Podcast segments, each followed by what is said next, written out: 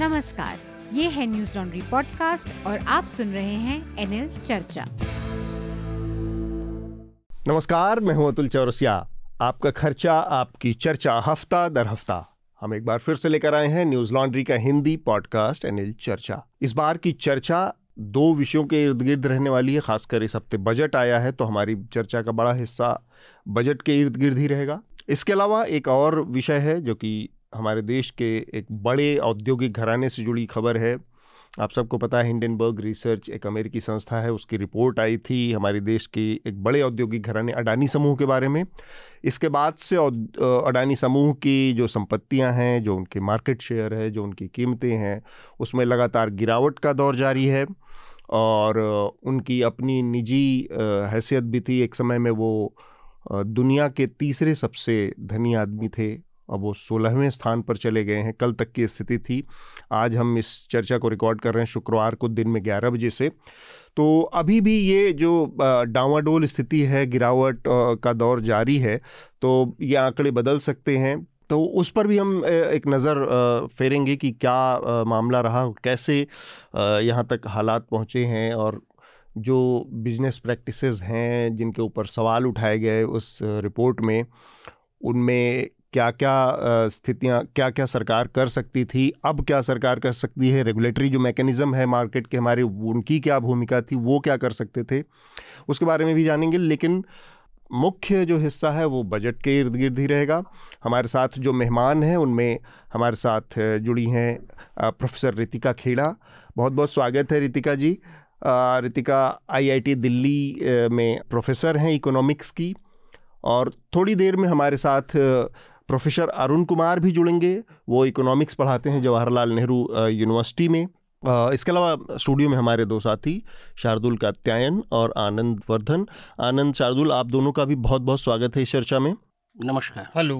तो एक दो छोटी सी और अनाउंसमेंट है। हमारा एनएल सेना प्रोजेक्ट जोशी मठ के ऊपर जो चल रहा था वो जारी है और जल्द ही एक दूसरा एनएल सेना भी शुरू होने वाला है। तो इस प्रोजेक्ट को आप हमारे मदद करते रहें। जो सुर्खियाँ हैं शार्दुल वो आप उनके बारे में सबसे पहले बता दें इस हफ़्ते की फिर हम अपनी चर्चा को आगे बढ़ाएँगे। जी अतुल। तो जैसा आपने कहा इस हफ़्ते वित्त मंत्री निर्मला सीतारामन ने सरकार का सालाना बजट पेश किया। जी। बजट को लेकर चर्चा तो हम करेंगे ही पर इस बार लोगों के विचार भी बजट की तरह ही मिश्रित हैं। कोई भी डेफिनेट नहीं है। अधिकतर लोगों का मानना है कि बजट स्टेटस को जैसा ही रहा। अधिकतर चीज़ें पहले जैसे चलती रहें कोई बड़ा बदलाव नहीं है।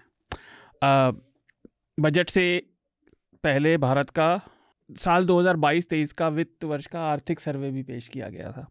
और सर्वे के अनुसार आने वाले वर्ष में विकास की गति काफ़ी धीमी पड़ सकती है और ये अनुमानित आंकड़ा छः दशमलव पाँच प्रतिशत बताया है। और इसके धीमे होने की वजह दुनिया में आने वाली मंदी उसकी संकेत सभी लोग दे रहे थे। और महामारी के दौरान जो अर्थव्यवस्था को नुकसान पहुँचा उसकी पूरी भरपाई ना हो पाना है हम्म, हम्म। ये बहुत संक्षिप्त विवरण है सर्वे में बातें काफ़ी विस्तार से हैं बाकी हेडलाइन से पहले एक खेदजनक खबर जाने माने वकील पूर्व केंद्रीय मंत्री और आम आदमी पार्टी के संस्थापक सदस्यों में से एक शांति भूषण जी का मंगलवार को निधन हो गया था वे सत्तानवे वर्ष के थे और जितना मेरी आयु के हिसाब से मुझे याद है अपनी पाक साफ़ छवि के लिए काफ़ी जाने जाते थे। उनके बेटे प्रशांत भूषण भी काफ़ी मशहूर वकील हैं तो उनके परिवार को हमारी ओर से सहानुभूतियाँ आप कुछ कहना चाहें अगर तो ये शांति भूषण जो आम आदमी पार्टी के ही नहीं भारतीय जनता पार्टी के भी संस्थापक शुरुआती हाँ। सदस्यों हाँ। में रहे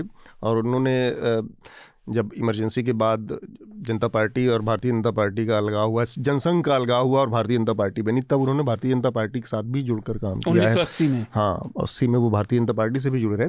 लेकिन यहाँ पर जो हम बात कर रहे हैं कि क्यों शांति भूषण महत्वपूर्ण क्यों है कि उनको हम इस पॉडकास्ट में उनका ज़िक्र आ रहा है हेडलाइन के तौर पर या सुर्खी के तौर पर वो बहुत महत्वपूर्ण है जानना कि आपातकाल के बाद जो जनता पार्टी की सरकार बनी थी उस सरकार के कानून मंत्री थे हम्म। और उस सरकार के कानून मंत्री के तौर पर शांति भूषण के कुछ ऐसे काम हैं जिनको बहुत मतलब अब नई पीढ़ी नहीं जानती है हम लोगों ने भी थोड़ा बहुत पढ़ पढ़ कर जाना और उन लोगों से मिलकर जाना जिन लोगों ने एक्चुअली आपातकाल को के दौर में कुछ लड़ाइयाँ लड़ी थी इमरजेंसी के को फेस किया था जेल गए थे तो वो कानून मंत्री थे जिनके दौर में इंदिरा गांधी के समय संविधान में जो बहुत सारे बदलाव किए गए थे बदलाव उन बदलावों को फिर से संविधान के मूल रूप में वापस ले आने का काम शांति भूषण के नेतृत्व में हुआ था एज ए कानून मंत्री। ये महत्वपूर्ण काम था। हम्म, तो क्योंकि आप सबको पता है कि इमरजेंसी के टाइम पे इंदिरा गांधी ने बहुत मनमाने तरीके के बदलाव किए थे उस संविधान में। जैसे वो इसमें मतलब जैसे बयालीसवा जो संविधान amendment संशोधन है। उसको बहुत लोग मिनी कॉन्स्टिट्यूशन भी कहते हैं। उसमें बहुत सारी तब्दीलियाँ थी तो जब जनता पार्टी की सरकार बनी तो शांति भूषण जी के जब कानून मंत्री थे तो चौवालीसवा आया। हाँ। तो ये चौवालीस जो जिनका अतुल जी ज़िक्र कर रहे थे ये सब जो रिवर्सल की प्रक्रिया हुई वो चौवालीस में संविधान संशोधन में हुई। जी। उन्नीस काफ़ी महत्वपूर्ण है। तो ये एक बहुत बड़ा योगदान है मतलब एक एक माइलस्टोन है उनके हम्म। करियर का और उसके अलावा पब्लिक इंटरेस्ट और प्रशांत शांति भूषण के बारे में ये भी कहा जाता है कि वो वो उस परंपरा के वकील थे जिन्होंने मोटी फ़ीस लेकर और क्लाइंट्स के, के केस लड़ने की शुरुआत सुप्रीम कोर्ट में की अच्छा। जो बिग टिकट वकील जो होते हैं ना जिनके जिनके हम्म। की लाखों लाख में एक एक पर हियरिंग की होती है उसकी शुरुआत करने वालों में भी शांति भूषण का नाम आता है और उनके बेटे हैं प्रशांत भूषण वो भी बहुत जाने माने और मानिंद वकील हैं सुप्रीम कोर्ट के। उनकी स्थिति एकदम उलट है उनकी छवि एकदम उलट है। बहुत ही एक्टिविस्ट टाइप वो हैं और बहुत ज़्यादातर पब्लिक इंटरेस्ट लिटिगेशंस में काम करते हैं जनहित के मुद्दों पर लगातार लड़ते रहते हैं। कॉरपोरेट की बहुत सारी हमारे यहाँ तो जो, जो क्रोनी कैपिटलिज्म कह लीजिए या कॉरपोरेट को जो मिली भगत है सरकारों के साथ उसका जो असर पड़ता है चाहे पर्यावरण हो चाहे लोग हों चाहे उससे उन सब के क्षेत्र में उनका काम है। तो वो अपने पिताजी की जो छवि से एकदम उलट प्रशांत। भूषण की छवि है। खैर हाँ। अगली हेडलाइन क्रिकेट से भारत की अंडर 19 महिला क्रिकेट टीम ने दक्षिण अफ्रीका में इंग्लैंड को फाइनल में हराकर under 19 T twenty world cup जीत लिया। तो उन्हें और क्रिकेट प्रेमियों को शुभकामनाएँ। इसके अलावा एक हेडलाइन यूपी से भी है। गुरुवार को केरल के पत्रकार सिद्दीक कप्पन फाइनली हम्म, जेल से रिहा हो गए। उन्हें जमानत मिल तो बुधवार को ही गई थी लेकिन उनके कागज़ जेल देर से पहुँचे तो उन्हें फिर एक दिन एक रात और बितानी पड़ी जेल जी में। जी जी। और जिन श्रोताओं को याद ना हो उन्होंने करीब 28 महीने या 850 दिन जेल की सलाखों के पीछे बिताए। जी। जब वो हाथरस में एक दलित लड़की के बलात्कार काफ़ी फ़ेमस मामला है न्यूज़ हम्म। लॉन्ड्री ने रिपोर्ट भी किया है। बलात्कार और हत्या पर रिपोर्ट करने जा रहे थे तब उत्तर प्रदेश सरकार ने उन्हें सांप्रदायिक उन्माद भड़काने और फिर बाद में मनी लॉन्ड्रिंग के आरोप देश विरोधी गतिविधियों में इन दोनों में गिरफ़्तार किया गया था। अगली सुर्खी गुजरात से है। अपने आप को संत बताने वाले आसाराम को गांधीनगर की अदालत ने एक और मामले में अभियुक्त घोषित किया वो कन्विक्ट हुए। 2013 का ये मामला था बलात्कार का ही। इसके साथ ही उन पर पचास हज़ार रुपए का जुर्माना भी लगा। मुझे- आजीवन कारावास दिया हाँ कोर्ट ने। लाइफ इम्प्रिजनमेंट और मुझे एक बात समझ नहीं आती इन पर इतना कम फाइनेंशियल जुर्माना क्यों होता है? अब अदालतों का अपना ये वो है क्या क्या ये कह सकते हैं? होना चाहिए। हाँ लेकिन आजीवन कारावास भी है साथ में तो शायद फिर लगता है कि अभी जो है कानून पढ़ना मैंने शुरू किया है शायद कुछ दिन बाद इसका इलाज जवाब शायद इसका बाद में बेहतर जवाब दे सकूँ। क्या बात है। हाँ। अ, आनंद हमारे जो श्रोता हैं उनकी जानकारी के लिए बता दें कि आनंद फिर इस समय उन्होंने नए सिरे से पढ़ाई शुरू की है लॉ की डिग्री की तलाश में है। नाइस। एक सुर्खी आंध्र प्रदेश से मुख्यमंत्री जगन रेड्डी ने मंगलवार को घोषणा की कि विशाखापट्टनम को ही आंध्र प्रदेश की राजधानी बनाया जाएगा। हम्म। इससे पहले अमरावती की योजना थी कृष्णा नदी के तट पर लेकिन उसे रद्द कर दिया गया। हम्म। तो वो इन्वेस्टमेंट आप गया हुआ ही माने लेकिन अब विशाखापट्टनम आंध्र प्रदेश की राजधानी बड़े पैमाने पर लेकिन जमीनें एक्वायर की गई थी बहुत हाँ, बड़े बहुत- पैमाने पर कंस्ट्रक्शन हुआ था ये सारी चीज़ें। हाँ, पब्लिक मनी का जो मिसयूज का मामला है ना बिना बिना किसी सिंपथी के बिना किसी दिमाग के वो उसका बहुत ज़बरदस्त उदाहरण कितने बड़े पैमाने पर अमरावती में इन्वेस्टमेंट हाँ, एक टाइम पे चंद्रबाबू नायडू ने शुरू किया था और हो मतलब सकता है मेरी जानकारी गलत हो पर ये उसको कैंसिल करने का और बदलने का ये सारा परिवेश राजनीतिक ही था बजाय किसी हम्म। लॉजिस्टिकल प्रॉब्लम के पिछले हफ़्ते हमने हिंडनबर्ग के बारे में बात सुर्खियों में की थी तो रिपोर्ट के दस दिन बाद अदानी समूह की कंपनियों के शेयर इस पूरे हफ़्ते दस दिन तेज़ी से गिरे और समूह को हेडलाइन तक पाँच लाख करोड़ रुपए का नुकसान हो चुका था स्टॉक्स में। उनकी वैल्यू नीचे आ गई थी। इसके साथ ही क्रेडिट स्विस और सिटी बैंक ने भी उनके जो बॉन्ड थे उन्हें एक्सेप्ट करने से मना कर दिया। उनको ज़ीरो हाँ, वैल्यू पे रखा जिसके बाद काफ़ी ज़्यादा चिंताएँ हर तरफ़ से उठने लगी। पहले तो शायद फिर भी कुछ लोग बच रहे थे। क्योंकि इसमें भारत की कुछ सार्वजनिक कंपनियों का पैसा भी निवेश किया हुआ है। खासतौर से एलआईसी आरबीआई ने इस मामले में एक और गाइडलाइन जारी की है कि वो जो सारी पब्लिक सेक्टर की फाइनेंशियल इंस्टीट्यूशन है। उनसे घोषित करने को कहा है कि कितनी रकम उनकी इन्वॉल्व है अडानी समूह में इसमें L I C State Bank of India हाँ। और सारे वो शामिल हैं तो स्थिति हम इस पर बात भी करने की कोशिश करेंगे लेकिन ये स्थिति रोज डेवलप हो रही है तो। बदल रही है। अडानी समूह से ही जुड़ी हुई एक और खबर एनडीटीवी से भी लोगों का निकलना जारी है। इस हफ़्ते वहाँ के कई बड़े एंकरों ने और ग्रुप के अध्यक्ष ने। इस्तीफा दे दिया निधि राजदान श्रीनिवासन जैन और जो समूह की प्रेसिडेंट थी सुपर्णा सिंह। इसके अलावा कई और स्टाफ के काफ़ी लोगों ने इस्तीफा दिया तो वहाँ से भी इस्तीफे लगातार दिए जाने जा रही हैं उड़ीसा से एक हेडलाइन है। अब रविवार को यह हादसा हुआ उड़ीसा में। स्वास्थ्य मंत्री जो थे उड़ीसा के नवदास पर एक असिस्टेंट सब इंस्पेक्टर ने हमला किया उन्हें गोली मार दी और कुछ घंटे बाद उनकी मौत हो गई ये ये बजरंग नगर कस्बे में हुआ ये झारसुगुड़ा ज़िले में पड़ता है उड़ीसा के। वो साठ वर्ष के थे। झारसागुड़ा। झारसागुड़ा। पाकिस्तान में भी एक हादसा हुआ पाकिस्तान के पेशावर में। एक मस्जिद में बम धमाका हुआ जिसमें से अभी तक सौ से ज़्यादा लोगों के मारे जाने की खबर है। हम्म, सौ हम्म। की पुष्टि हो चुकी है लेकिन ज़्यादा बताए जा रहे हैं कि होंगे। ये मस्जिद शहर के हाई सिक्योरिटी इलाके में थी और जाँच जारी है और काफ़ी सारे स्टेटमेंट भी आ रहे हैं। पुलिस का भी कहना है कि हमें प्रशासन ने मदद नहीं की। हम्म। लेकिन इसकी ज़िम्मेदारी एक पाकिस्तानी तालिबानी ने ली थी लेकिन जो टीटीपी पाकिस्तान है तहरीक तालिबान पाकिस्तान उस समूह ने उससे इनकार कर दिया कि इसमें हमारा कोई हाथ नहीं है। ठीक बात।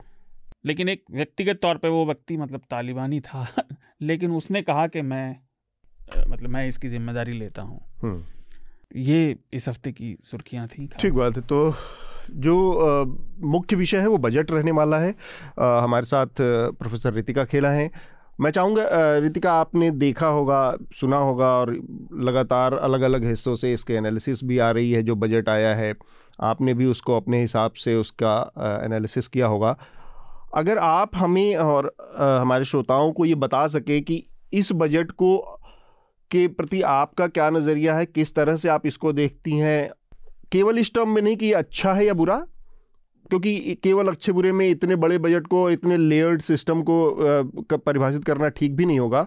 तो मैं चाहूँगा कि थोड़ा सा विस्तार से आप हमें समझा पाएँ कि इसमें इसकी बारीकियाँ क्या हैं इस बजट की और कैसे ये बजट आने वाले समय के लिए हमें एक कुछ उम्मीद देता है या नहीं देता है, या जो पीछे चीज़ें गई हैं, उनसे ये किस तरह से आगे जा रहा है अच्छा है, या बहुत उम्मीदें नहीं जताता, जो भी आपके अपने निष्कर्ष हों, उसके बारे में एक बार थोड़ा सा हमें समझाएँ, इस बजट के बारे में पहले।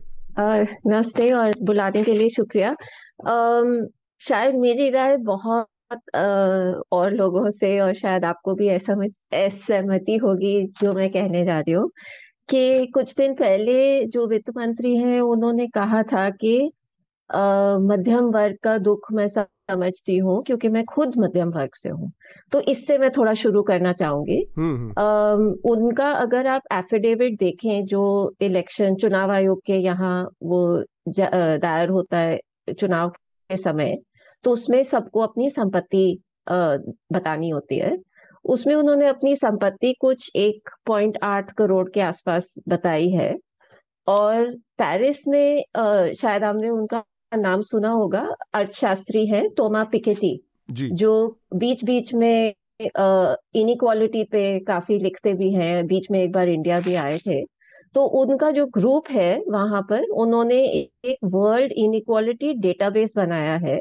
अगर उसमें आप अपनी आय डालेंगे जी दे अपने देश में और कितने लोग हैं आपके परिवार में तो वो आपको बताएगा कि इनकम डिस्ट्रीब्यूशन में आप कहाँ बैठते हैं हम्म। आप मध्यम मध्यम वर्ग हैं या आप टॉप वन परसेंट में है हम्म। तो उसमें आय के लिए भी है और संपत्ति के लिए भी है संपत्ति अगर आपकी एक पॉइंट आठ करोड़ है तो आप टॉप वन परसेंट में आते हैं देश के इस डेटाबेस के अनुसार तो मेरे ख्याल से जो दिक्कतें हैं हमारे बजट की समझ की वो इस बात से शुरू होती है कि जो व्यक्ति टॉप वन परसेंट में बैठा है या बैठी है वो अपने आप को मध्यम वर्ग समझती है। जी। हाँ आप अपनी स्थिति को ठीक से आंक नहीं पा रहे। जैसे मैं आपको भी पूछूँगी तो आप भी शायद अपने आप को मध्यम वर्ग मानेंगे हाँ, और आप हाँ लेकिन अगर आपके घर में टॉयलेट है जहाँ पे सोएज लाइन लगी हुई है जहाँ पे सीवर लाइन लगी है तो आप टॉप ट्वेंटी परसेंट है अर्बन इंडिया के हम्म। अब क्या आप टॉप ट्वेंटी परसेंट को मध्यम बांट सकते हैं कि नहीं वो एक सोचने वाली बात है इसको मैं इसलिए बोल रही हूँ क्योंकि यही अर्थशास्त्री जो है तोमा पिकेटी उन्होंने कुछ साल पहले बोला था कि इंडिया जैसे देश में खासकर चाइना की तुलना में आयकर की जो बेस है वो इतनी कम क्यों है। और उन्होंने ये बताया कि यहाँ पे आयकर की बेस इनकम लोगों की कम होने की वजह से तो है ही लेकिन इसका दू, दूसरा मुख्य कारण ये है कि साल दर साल जो एग्जेम्पन लिमिट है वो हमारे देश में बढ़ाई जाती है। तो अगर आप उसको बढ़ाते जाएँगे तो आप जैसे लोग अमीर हो रहे हैं वैसे एग्जेप्शन लिमिट भी बढ़ती जा रही है। हम्म। और इसकी वजह से एक जो आय का बहुत अच्छा स्रोत है दूसरी दुनिया के देशों में वो यहाँ पर इतना अच्छे से बढ़ नहीं पा रहा है। हालाँकि हम देख रहे हैं कि ओवरऑल अगर आप जीडीपी देखें तो उसकी दर बहुत अच्छे से बढ़ रही है। तो बजट में एक तो हम खर्चों पे निगरानी रखते हैं फ़िज़िकल डेफिसिट हम्म। की बात करते हैं और वो बिल्कुल जायज़ बात है। लेकिन बजट में कर और राजस्व बढ़ाने का जो स्रोत है उस पे भी हमें नज़र रखनी ज़रूरी है हम्म। क्योंकि दुनिया भर की सरकारों के दो कम से कम मकसद दो जिम्मेदारियाँ हैं एक है कि आप ग्रोथ को बढ़ावा दें उसके लिए कदम उठाए जिस जो इस बजट में काफ़ी होंगे उस पे मेरा इतना काम नहीं है हम्म, हम्म। लेकिन दूसरा ये है कि आप रीडिस्ट्रीब्यूशन का भी काम करें कि जो सक्षम वर्ग है उससे जो कर या राजस्व जेनरेट होता है उसको लेके आप देश भर के लोगों के लिए जन सुविधाएँ जिसमें स्कूल हॉस्पिटल मनरेगा जैसे कार्यक्रमों के लिए हम्म। अपना धन उपलब्ध करवाएँ। अगर आप एक वर्ग को छोड़ दे रहे हैं उसकी एग्जेम्पन लिमिट बढ़ा रहे हैं इनकम टैक्स की तो ऑब्वियसली और आपको फ़िज़िकल डेफिसिट की भी फ़िक्र है तो आपको खर्च काटने होंगे। और इस बजट में हमारा इस बात पे काफ़ी निराशा हमारे लिए काफ़ी निराशाजनक इसलिए रहा क्योंकि जो सोशल सेक्टर है जो सामाजिक सुरक्षा की स्कीम्स हैं जो रिडिस्ट्रीब्यूशन का काम करती है जी जी। जो सबसे कमज़ोर वर्ग को बचाती है भूख से और मौत से उन सभी स्कीमों में बहुत कटौती हुई है हम्म, हम्म। इसमें मनरेगा का तो आपने सुना ही होगा कि पिछले साल की अभी मजदूरी बकाया है जी जी ये बहुत बड़ी चीज़ है कि जो गरीब मजदूर है जिसकी कोई ज़मीन नहीं है वो जाके उसके पास और कोई विकल्प नहीं है तो वो दो ढाई सौ तीन सौ रुपए की मजदूरी कर रहा है या कर रही है। उसको आप छह छह महीने तक लटकाते हैं उनकी मजदूरी नहीं छोड़ते। अब ये जो साठ हज़ार करोड़ इस साल दिया गया है उसमें से काफ़ी बड़ा हिस्सा तो पिछले साल वित्त वर्ष का बकाया मजदूरी क्लियर करने में निकल जाएगा। फिर इस साल के लिए कुछ कम कम ही बचेगा बहुत कम बचेगा। और ये जो पैटर्न है ये पाँच सात सालों से चल रहा है। हर साल हम लोग अक्टूबर नवंबर में बोलना शुरू करते हैं कि मजदूरों की मजदूरी बकाया रह रही है तो हाँ। सरकार को पैसा रिवाइज करना चाहिए एस्टिमेट लेकिन सरकार ने कभी ऐसे ना करके वो अगले बजट में ही उसको जो हम्म। आवंटन करती है वो किया है जिससे पिछले छह महीने पाँच महीने की मजदूरी बकाया खाली होती है फिर वही साल क्योंकि अब पाँच महीने का तो पिछले साल में चला गया खर्चा इस साल के लिए दो चार महीने के लिए ही बचता है। So the pattern keeps repeating वही बार बार हर साल और इसको ठीक करने के बजाय इस साल तो उन्होंने उसको और भी कम कर दिया है। हालाँकि ग्रामीण क्षेत्र में अभी भी डिस्ट्रेस तो है। और दूसरा आपने आपको याद होगा कि दिसंबर में जो खाद्य मंत्री है उन्होंने कहा कि जो कोविड के समय में प्रधानमंत्री ग्रामीण कल्याण अन्न योजना पीएम जी। के ए वाई उसमें उन्होंने क्या कहा किया था कि जो खाद्य सुरक्षा कानून है नेशनल फ़ूड सिक्योरिटी एक्ट उसमें लोगों को राशन आ, सस्ता मिलता है गले की दुकान से कोटे की दुकान से। उसमें उन्होंने हर व्यक्ति का पाँच किलो प्रति व्यक्ति प्रति माह से दस किलो प्रति व्यक्ति प्रति माह कर दिया था। हम्म, वो एक बहुत अच्छा कदम और काफ़ी जल्दी उन्होंने ये अनाउंसमेंट कर दिया था। अप्रैल में ये बात शुरू हो गई थी अप्रैल 2020 में हम्म, लॉकडाउन के समय। और वो प्रावधान दो साल लगभग रहा है कि हम दुगना उन लोगों को दे रहे हैं। लेकिन अब उन्होंने ये बंद कर दिया है तो इस वजह से इसको बंद करने की वजह से सरकार की खाद्य सब्सिडी जो है फ़ूड सब्सिडी उसमें उनकी डेढ़ लाख करोड़ की बचत हुई है। हम्म, और हमें ऐसे उम्मीद थी कि ठीक है अब आपका यहाँ ये रीडिस्ट्रीब्यूशन का जो आपका बजट हाँ, है हाँ। वो बच रहा है तो उसको आप इन्हीं तरह की स्कीम्स में किसी दूसरी कल्याणकारी योजना में इस्तेमाल करेंगे। बिल्कुल और ऐसी बहुत सारी सरकार की स्कीमें हैं जो सरकार लोगों को बहुत फ़ायदा पहुंचाती है। एक तो है वृद्धावस्था और विधवा पेंशन। हम्म, उसमें आप मानोगे नहीं कि आप मैं क्विज करती हूँ कि 2006 से लेके आज तक आप ये बताइए कि केंद्र सरकार का वृद्धावस्था और पेंशन के लिए प्रति माह कितना कंट्रीब्यूशन होगा? नहीं कोई आइडिया नहीं। दो सौ बाकी अगर किसी को हो तो नहीं दो सौ दो सौ रुपए दो सौ रुपए 2006 से उसको बढ़ाया नहीं गया। हम्म, मेरे जैसे सरकारी कर्मचारियों के लिए डियरनेस अलाउंस होती है जो हमारी सैलरी को एडजस्ट करती है क्योंकि महँगाई है। जी जी। तो इस तरह का प्रावधान इन तरह की स्कीम में न होने की वजह से बहुत अच्छी स्कीम्स भी आ, मार खा रही हैं। तो हमारा ये सुझाव तीन साल से हम वित्त मंत्री को कुछ पचास इकोनॉमिस्ट है हमने लिखा है कि इसको कम से कम केंद्र सरकार की तरफ़ से पाँच सौ रुपए का योगदान हो और कुछ कुछ स्टेट्स अपने तरफ़ से उसको और बढ़ाते हैं। हम्म, तो इस एक तो ये स्कीम थी जिसमें उसको बढ़ाया जा सकता था। दूसरी एक मातृत्व लाभ की योजना है जो प्रधानमंत्री ने 31 दिसंबर 2016 नोटबंदी के बाद अनाउंस की थी कि जो जैसे ऑर्गेनाइज सेक्टर में मेरी तरह की महिलाएँ अगर उनका बच्चा होता है उनको छह महीने की पेड लीव मिलती है लेकिन हम तो सिर्फ़ पाँच दस प्रतिशत हैं बाकी सब महिला तो असंगठित क्षेत्र में काम करती है उनके लिए कुछ नहीं था तो खाद्य सुरक्षा कानून में कहा गया कि इनको पचास रुपये सॉरी पाँच हज़ार रुपए अ, हम्म। प्रति गर्भ गर्भवती होने पर उनको दिया जाएगा। जी जी। तो अब इस स्कीम को अगर हम यूनिवर्सल लागू करना चाहते हैं तो इसका बजट होना चाहिए चौदह हज़ार करोड़ हम्म, ठीक है? और अभी पिछले जब से ये स्कीम लागू हुई है 2017 में तब से इसको ढाई हज़ार करोड़ से ज़्यादा नहीं दिया गया। इस अच्छा। बजट में भी इसका बजट काफ़ी कम रखा गया है। इसी तरह से बच्चों का जो बजट है जिसमें मध्यान्ह भोजन और आंगनवाड़ी हम्म। ये दो सरकारी स्कीमें हैं उसको भी ना के बराबर बढ़ाया गया है।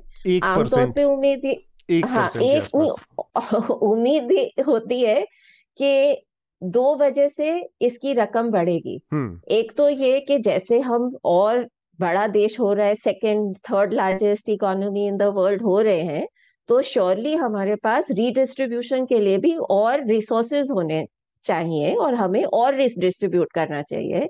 तो एक तो इस वजह से बढ़ेगा और दूसरा महँगाई बढ़ रही है, इसलिए उसके लिए भी आपको थोड़ा बढ़ाना है। लेकिन अभी पिछले सालों में हम देख रहे हैं कि जो अगर बढ़त होती भी है, वो हमेशा नहीं होती तो वो इतनी भी नहीं है कि आपको महँगाई से बचा सके। अगर पिछले साल आप आईसीडीएस के बजट, आंगनबाड़ी के बजट से एक अंडा खरीद सकते थे हर बच्चे के लिए हर रोज हम्म। आज वो नहीं खरीद पाएँगे। पिछले दो साल में वो पाँच से आठ रुपए का हो गया है अंडा या सात रुपए का हो गया है। जी। तो अगर आपका इतना इक्का दुक्का बजट बढ़ेगा तो वो ये होगा कि आंगनवाड़ी में रोज अंडा मिलने के बजाय सिर्फ़ चार दिन दे पाएँगे या आधा आधा अंडा देना होगा। तो इसका बहुत सीधा प्रभाव पड़ता है कि उस स्कीम को आप किस अच्छे तरह से लागू कर पाते हैं कि नहीं। और ये माओ और बच्चों पे मैं ज़्यादा ज़ोर इसलिए दे रही हूँ क्योंकि भारत में कुपोषण की समस्या बहुत ज़्यादा है ये आंकड़े। बार बार आते हैं और सरकार उसको कभी कभी नकार भी देती है। अ, लेकिन समस्या तो है आप इन इंडेक्स जो आते हैं जिसमें इंडिया का रैंकिंग बहुत खराब है आप उसको बेशक उसको रद्द कर दें क्योंकि उनमें ज़रूर प्रॉब्लम्स है। लेकिन इसमें कोई दो राय नहीं है कि यहाँ पर अंडर नरिशमेंट अंडर न्यूट्रिशन कुपोषण की समस्या बच्चों में खासकर बहुत है। और इस समस्या को उसी पहले छह सालों में बच्चों को बचाना बहुत ज़रूरी है नहीं तो बाद में आप उसकी भरपाई नहीं कर पाओगे। इसलिए आंगनबाड़िया और जो मातृत्व लाभ योजना है वो बहुत अहम है हमारे भविष्य के लिए भी। ताकि हम अपने बच्चों को स्वस्थ रख सकें। हम्म। तो ये जो सामाजिक क्षेत्र है उसमें हर तरफ़ से अगर आप देखें इस काफ़ी नुकसानदेह बजट मैं समझती हूँ।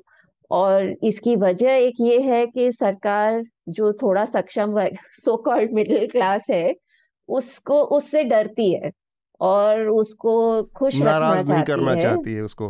बिल्कुल बिल्कुल। तो हालाँकि वो केवल बीस प्रतिशत होंगे ज़्यादा से ज़्यादा देश में हम्म। इस तरह का जो वर्ग है। तो अगर आप रिसोर्सेज नहीं जुटा सकते आपकी हिम्मत मतलब वो पॉलिटिकल विल नहीं है तो फिर ऑब्वियसली जो गाज पड़ेगी वो गरीबों पे पड़ेगी जिसकी वैसे ही इस लोकतंत्र में कम आवाज़ है। ठीक बात। तो मैं थोड़ा सा एक, जो बजट का, के नंबर्स हैं, जो प्रोफेसर रितिका अभी कह रही थी, उसको समझा दूँ। जैसे मनरेगा के बारे में अगर देखा जाए तो 20-21 का मनरेगा का जो बजट था, वो एक लाख ग्यारह हज़ार करोड़ से थोड़ा सा ऊपर था। फिर, जो पिछला बजट था, इक्कीस बाईस का, वो उसको सरकार ने घटाकर तिहत्तर हज़ार करोड़ रुपए कर दिया था। एक बड़ा कट किया था। लेकिन जो संशोधित बजट था, वो नाइन्टी एट थाउज़ेंड करोड़ किया गया, क्योंकि जो बजट होता है वो अनुमान होता है और बाद में ये जब जब वो ख़त्म होता है ईयर एंड तो उस टाइम पे जाके उसको रिवाइज बजट होता है फाइनल उसमें। इसके बावजूद सरकार के पास इसका मतलब आंकड़ा है कि मनरेगा का जो बजट है उसमें अनुमानित से ज़्यादा रिवाइज बजट में खर्च हो रहा है वहाँ पर डिमांड ज़्यादा और वहाँ पर लोग ज़्यादा हैं काम करने के लिए उपलब्ध ज़्यादा लोग हैं। उसके बावजूद इस बार का भी बजट तिहत्तर हज़ार करोड़ रुपए ही रखा गया। तो माइनस पच्चीस दशमलव पाँच परसेंट की मतलब पच्चीस दशमलव पाँच परसेंट की गिरावट है पिछले एक्चुअल खर्च में। उसमें भी एक बड़ी महत्वपूर्ण बात यह है कि बहुत बड़ी हिस्सी बड़ा हिस्सा इसमें पिछले साल का जो बकाया है वो है। हम्म। तो ये एक मनरेगा की है। इसी तरह से मैं कुछ स्कीम्स को देख रहा हूँ यहाँ पर। तो राष्ट्रीय शिक्षा मिशन में सरकार ने ठीक ठाक बढ़ोतरी की है 28 परसेंट का इसमें इजाफा किया है। प्रधानमंत्री राष्ट्रीय पेयजल मिशन, राष्ट्रीय ग्रामीण पेयजल मिशन में भी काफ़ी बढ़ा बढ़ोतरी हुई है, तैंतीस परसेंट के आसपास।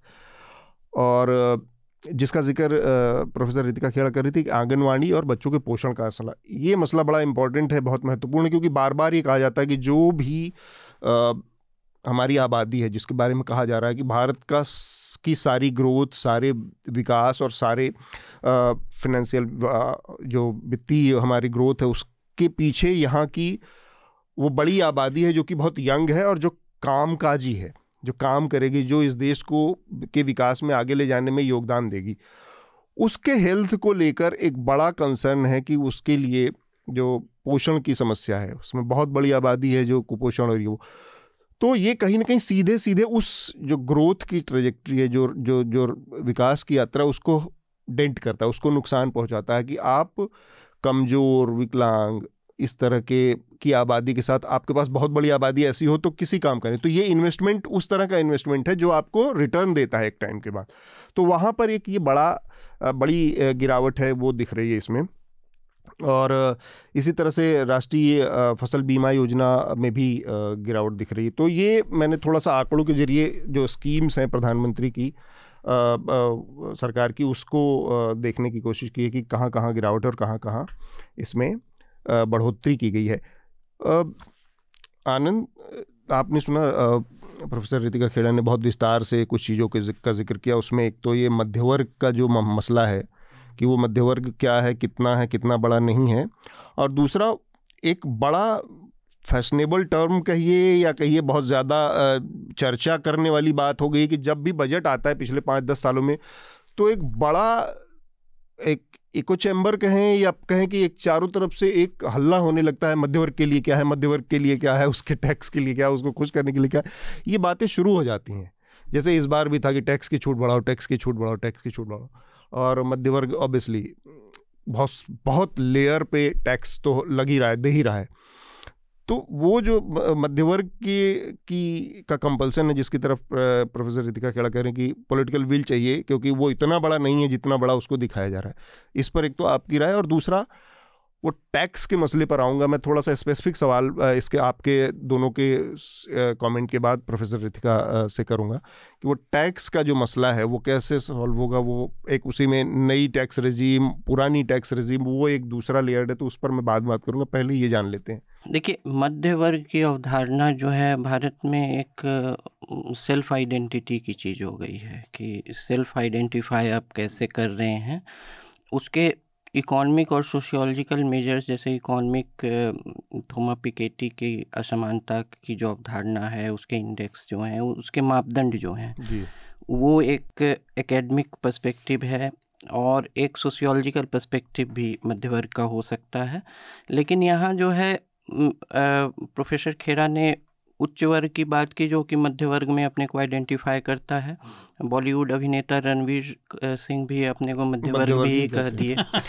तो आ, एक तो वो है। और दूसरा है कि जो निचले तबके का है वो ठेला लगाने वाला जो सड़क पे है वो भी पूछिएगा तो एक बोलेगा कि हम भी मिडिल क्लास ही खाते पीते हैं मिडिल हाँ खाते पीते हैं मिडिल क्लास ही हैं। तो ये एक जो पॉपुलर नैरेटिव है वो बहुत सेल्फ आइडेंटिटी की तो आ, की ओर है। जी जी। कि आप आइडेंटिफाई कर रहे हैं लेकिन हाँ जो आ, अगर रिगरस एक्सरसाइज है उसमें जो है इन परसेप्शंस को नहीं लिया जा सकता है।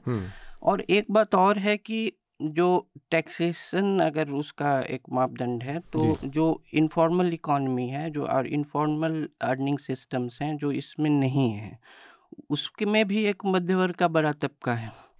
तो वो भी है एक बात है। एक चीज़ इसमें यह भी है कि जो पाँच से सात लाख का जैसे टैक्स वाला किया गया। स्लैब बढ़ा दिया। तो उसमें जो न्यू इंट्रेंट्स हैं फॉर्मल इकोनॉमी में जॉब मार्केट में न्यू इंट्रेंट्स हैं जनरली उन्हीं को टारगेट किया गया है कि सात लाख वाला स्लैब में ज़्यादातर वही सरकार कहना है कि एक करोड़ नए लोग ऐड हो जाएँगे इससे। रहेंगे और एक मतलब एक आशा यह भी है कि ये जो है इनकी डिस्पोजेबल इनकम हाथ में ज़्यादा रहेगा तो बट जो है खर्च करेगी खर्च करेगी और जो लोन एडेड खर्च भी हो सकता है क्योंकि जो टैक्स से मनी सेव होगा जो पैसा बचेगा। तो एक ये है ये कुछ एजम्पन्स हैं इसमें। दूसरी चीज़ जो है इस बजट में, जो कि महत्वपूर्ण चीज़ है मेरे ख्याल से और जो एक फ़िज़िकल कंसोलिडेशन पर ज़्यादा बल दिया गया है, जो वित्तीय अनुशासन है। तो अभी जो है टारगेटेड है कि जो जीडीपी का प्रतिशत हो, फ़िज़िकल डेफिसिट का, उसको पाँच दशमलव नौ तक रखना। जो पिछले दो सालों में छः दशमलव सात से छः दशमलव चार तक लाया गया और 2025-26 में मेरे ख्याल से टारगेट इन्होंने रखा है उस समय तक इसको चार दशमलव पाँच तक ले करेंट का इन्होंने छः दशमलव चार परसेंट रखा है। नहीं नहीं करेंट में अभी टारगेटेड है पाँच दशमलव नौ अच्छा। लेकिन पच्चीस छब्बीस तक इन्होंने किया है कि इसे जो रोड मैप है कह सकते हैं कि चार दशमलव पाँच का किया है।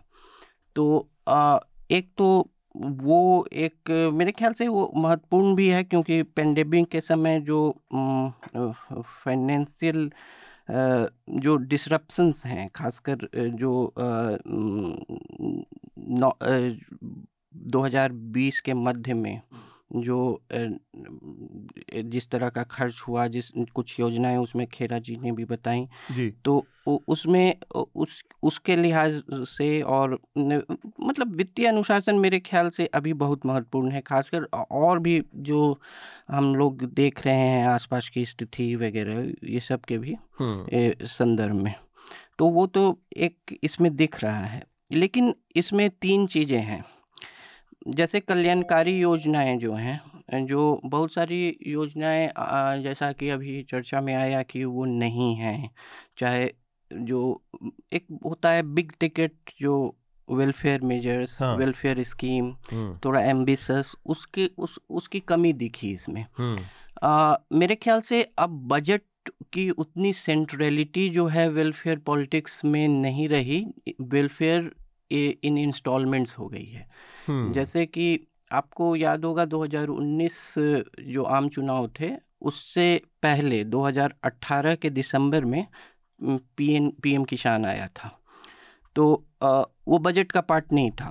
वो बाद में आया और और भी कई चीज़ें जो हैं वो जो है एक पॉलिटिकल रिस्पांस जो है वो जो है इंस्टॉलमेंट्स में जिसको जिसको कह सकते हैं पीस मिल वेलफेयर मेजर्स में दिख रहा है।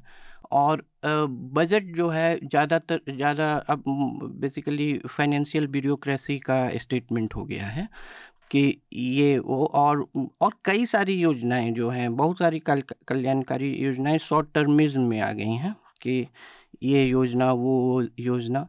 तो ये ये भी है। आ, ऐसा नहीं है कि इन्होंने जो कुछ बड़े बड़ी योजनाएँ हैं उन इनका मन नहीं बनाया। हो सकता है कि अगले कुछ महीनों में आपको दिखे। कुछ नई योजना। हाँ दिखे।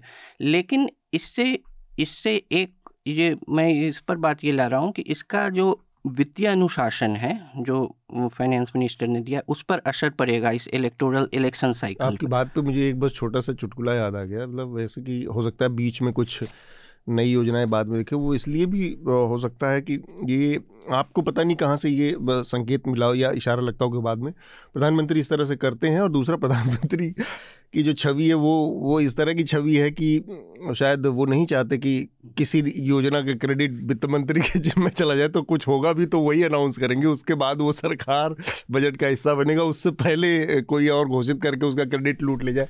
शायद ऐसा नहीं चाहते वो। हाँ वो भी वो कर सकते हैं। मतलब पर्सनलाइज खैर वो वो हो सक और मैं मैं इस पे ला रहा था कि एक हम्म। तो एक तो ये जो वित्तीय अनुशासन है का, का जो रोड मैप है उसका इस तरह के इंस्टॉलमेंट्स वाले मेजर्स का चूँकि उसको अकाउंट में नहीं लिया गया है उस पर असर पड़ेगा इसका। दूसरा है जो वैश्विक मंदी है उसको जैसे इकोनॉमिक सर्वे में भी उस पर बात, बात है लेकिन हाँ। लेकिन बहुत विस्तार से नहीं।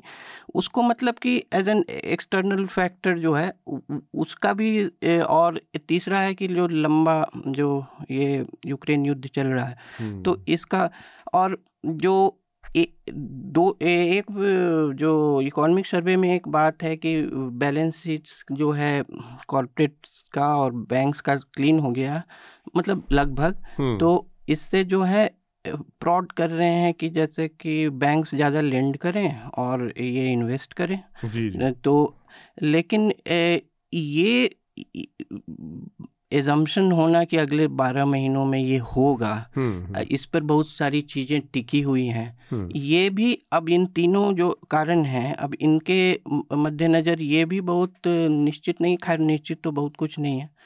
तो मैं इतने शार्दुल आप अपनी पहली टिप्पणी दीजिए उसके बाद फिर हम आगे बढ़ेंगे। देखिए प्रोफेसर खेड़ा और आनंद की बात सुन के मेरे दिमाग में फाइनल एक धारणा हुई हम्म। छोटी सी बजट को लेके। जी। और डिस्क्लेमर ये कि मुझे फाइनेंस जगत के बारे में ज़्यादा कुछ नहीं पता। हम्म। कि सरकार ज़्यादातर हम लोग ऐसे ही हैं यहाँ पर इसीलिए प्रोफेसर रितिका खेड़ा से हम लोग सरकार जो है वो नई पीढ़ी या भविष्य के लिए ना तो उसके भविष्य के लिए चिंतित या परवाह करती हुई नहीं दिखाई दे रही।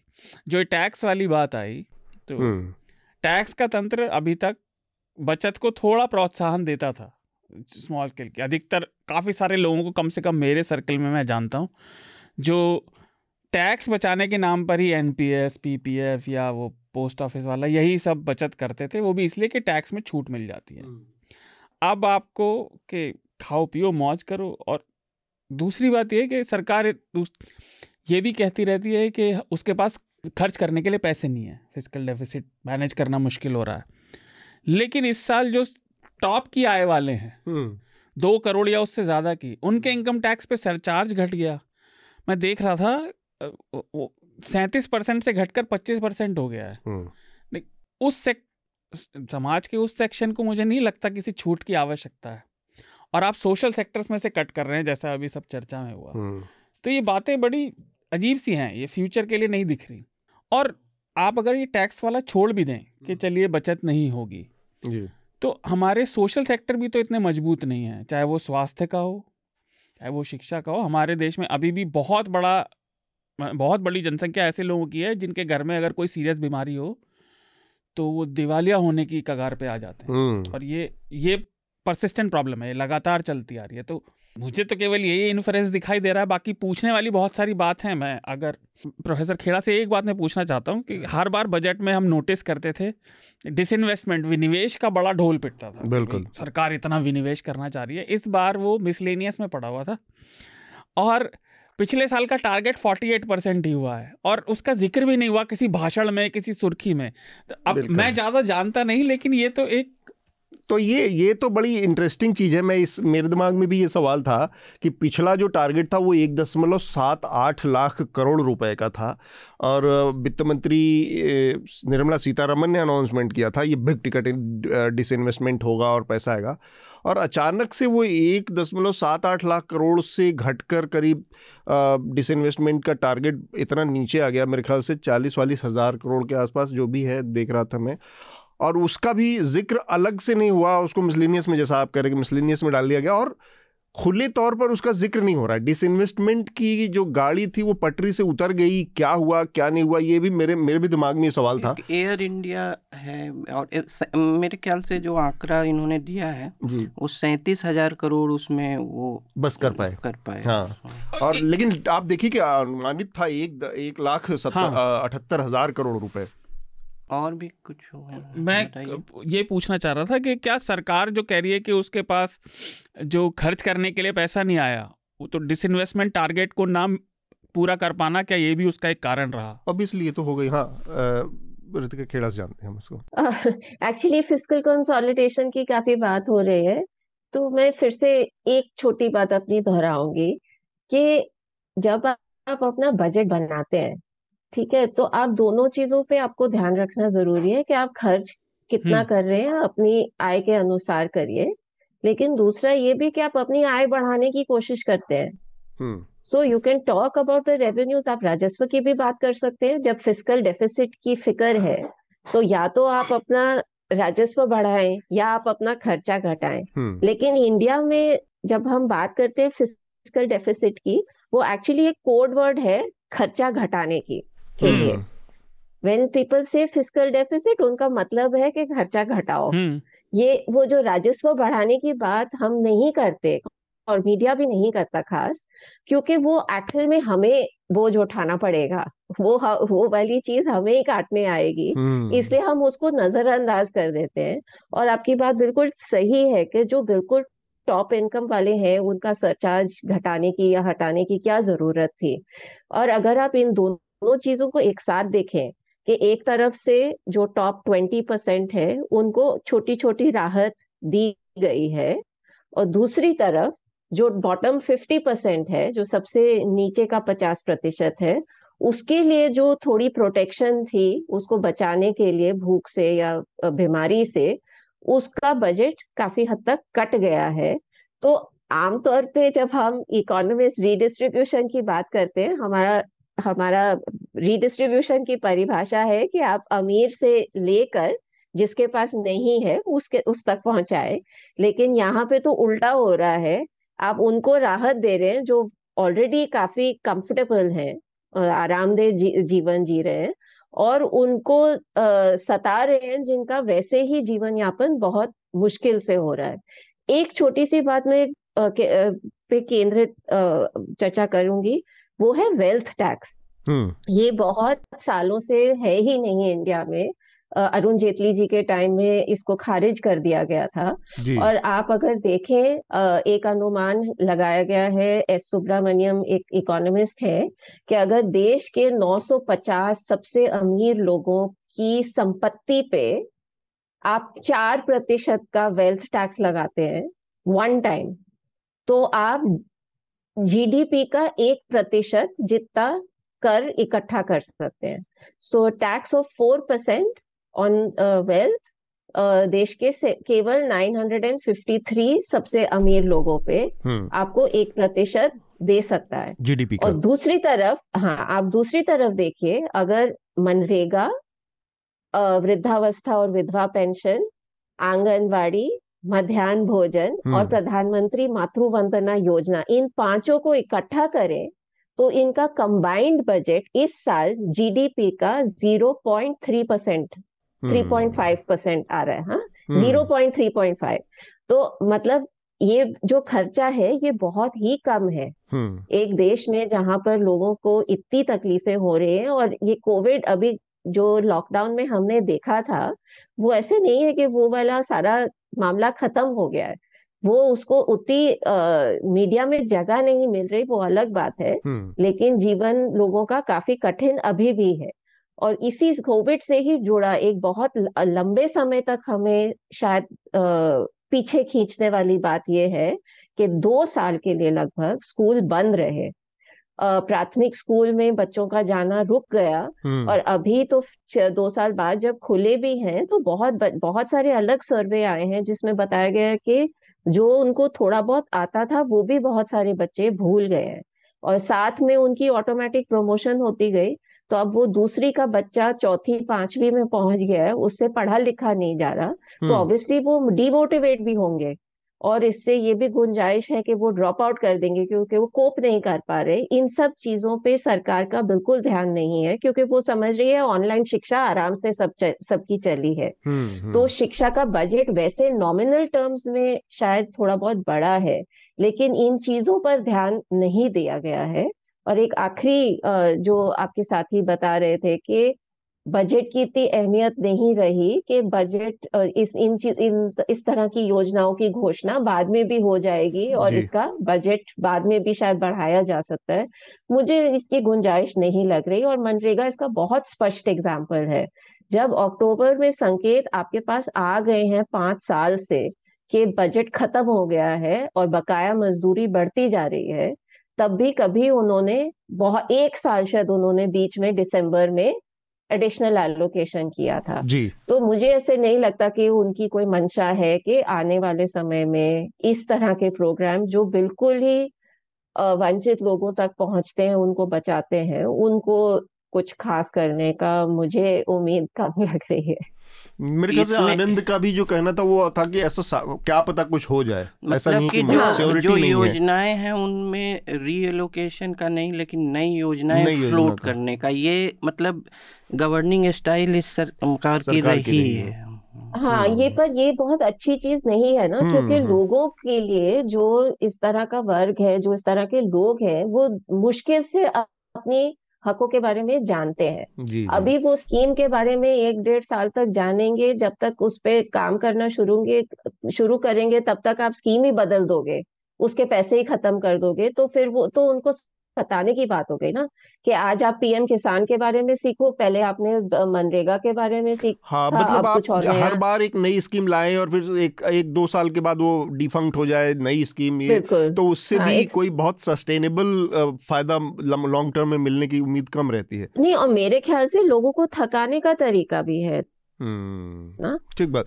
बहुत सारे सवाल अगर आप मुश्किल से तो वो समझते हैं कहाँ अप्लाई करना है। जी जी जी। हाँ। एक तो मैं ये ज़रूर कहना चाह रहा था मुझे एग्जैक्ट फिगर याद नहीं है पर मुझे याद है मैंने पिछले साल ये रिपोर्ट पढ़ी थी कि भारत सरकार जो हमसे एजुकेशन सेस लेती है जो भी हम कुछ खरीदते हैं उसमें लगा रहता है हम्म। वो खर्च नहीं हो रहा है।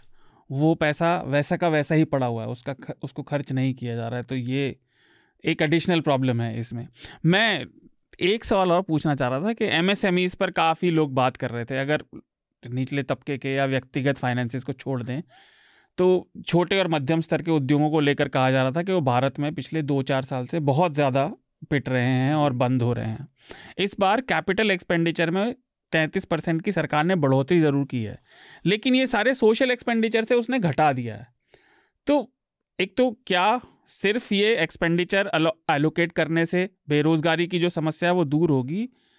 और इससे एडिशनल क्वेश्चन ये है कि लेकिन जो इसका खमियाजा है तो क्या इससे गैस की, खासतौर से मैं देख रहा था एलपीजी और ईंधन के दाम और ज़्यादा बढ़ने के चांस है, खासतौर से दालों के।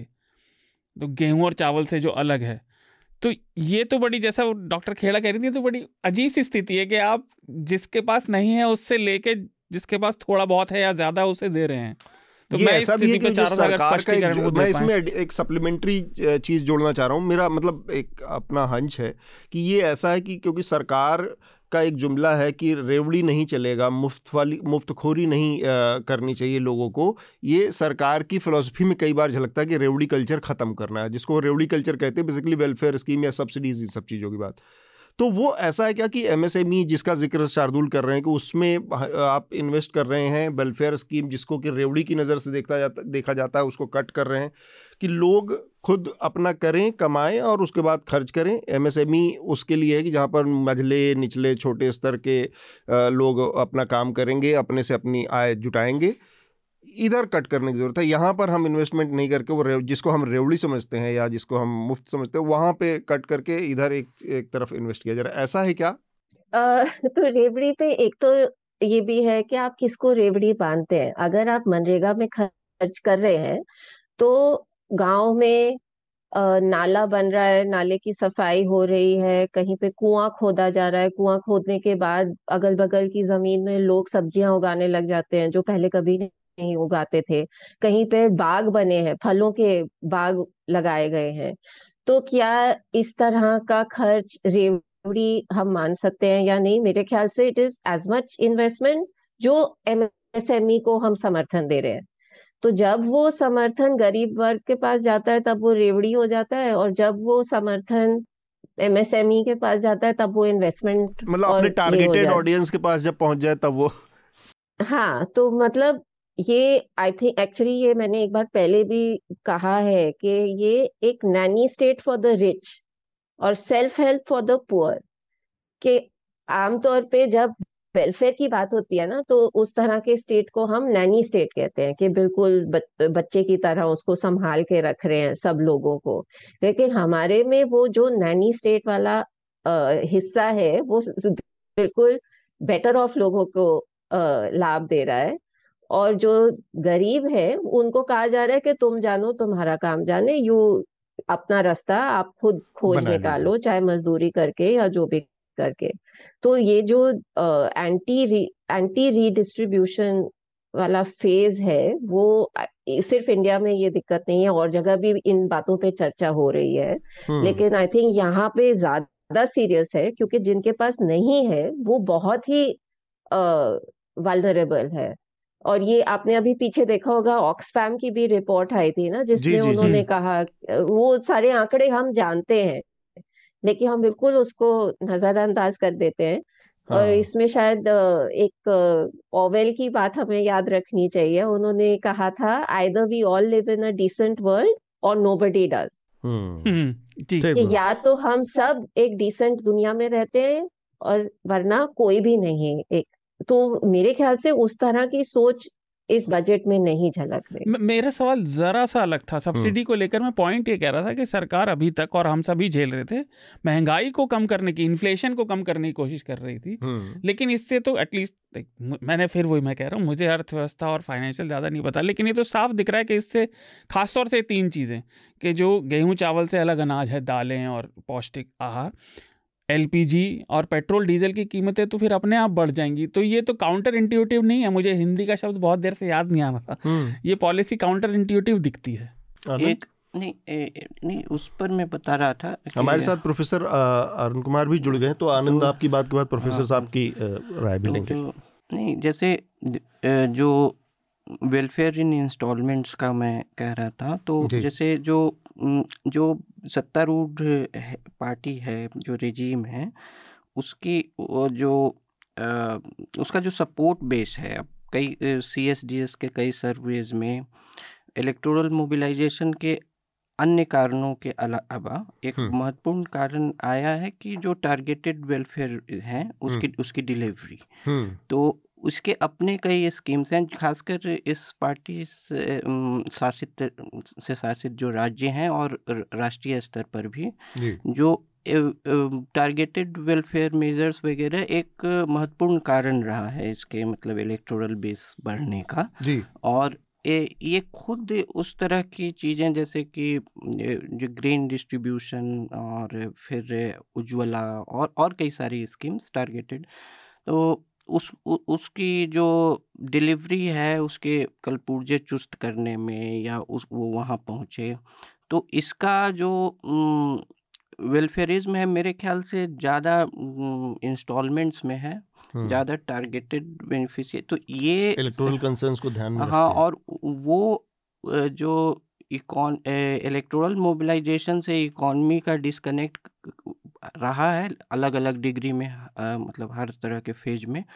लेकिन अब इसका जो इसका कनेक्ट बैठाने का रूप थोड़ा बदल गया है इस, Okay. इस इसमें। ठीक बा। हमारे साथ प्रोफेसर अरुण कुमार भी हैं।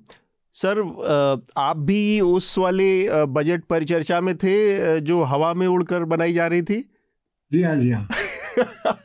तो कैसा अनुभव रहा आपका? अब हम लोग तो चर्चा में ही ज़्यादा हिस्सेदारी थी।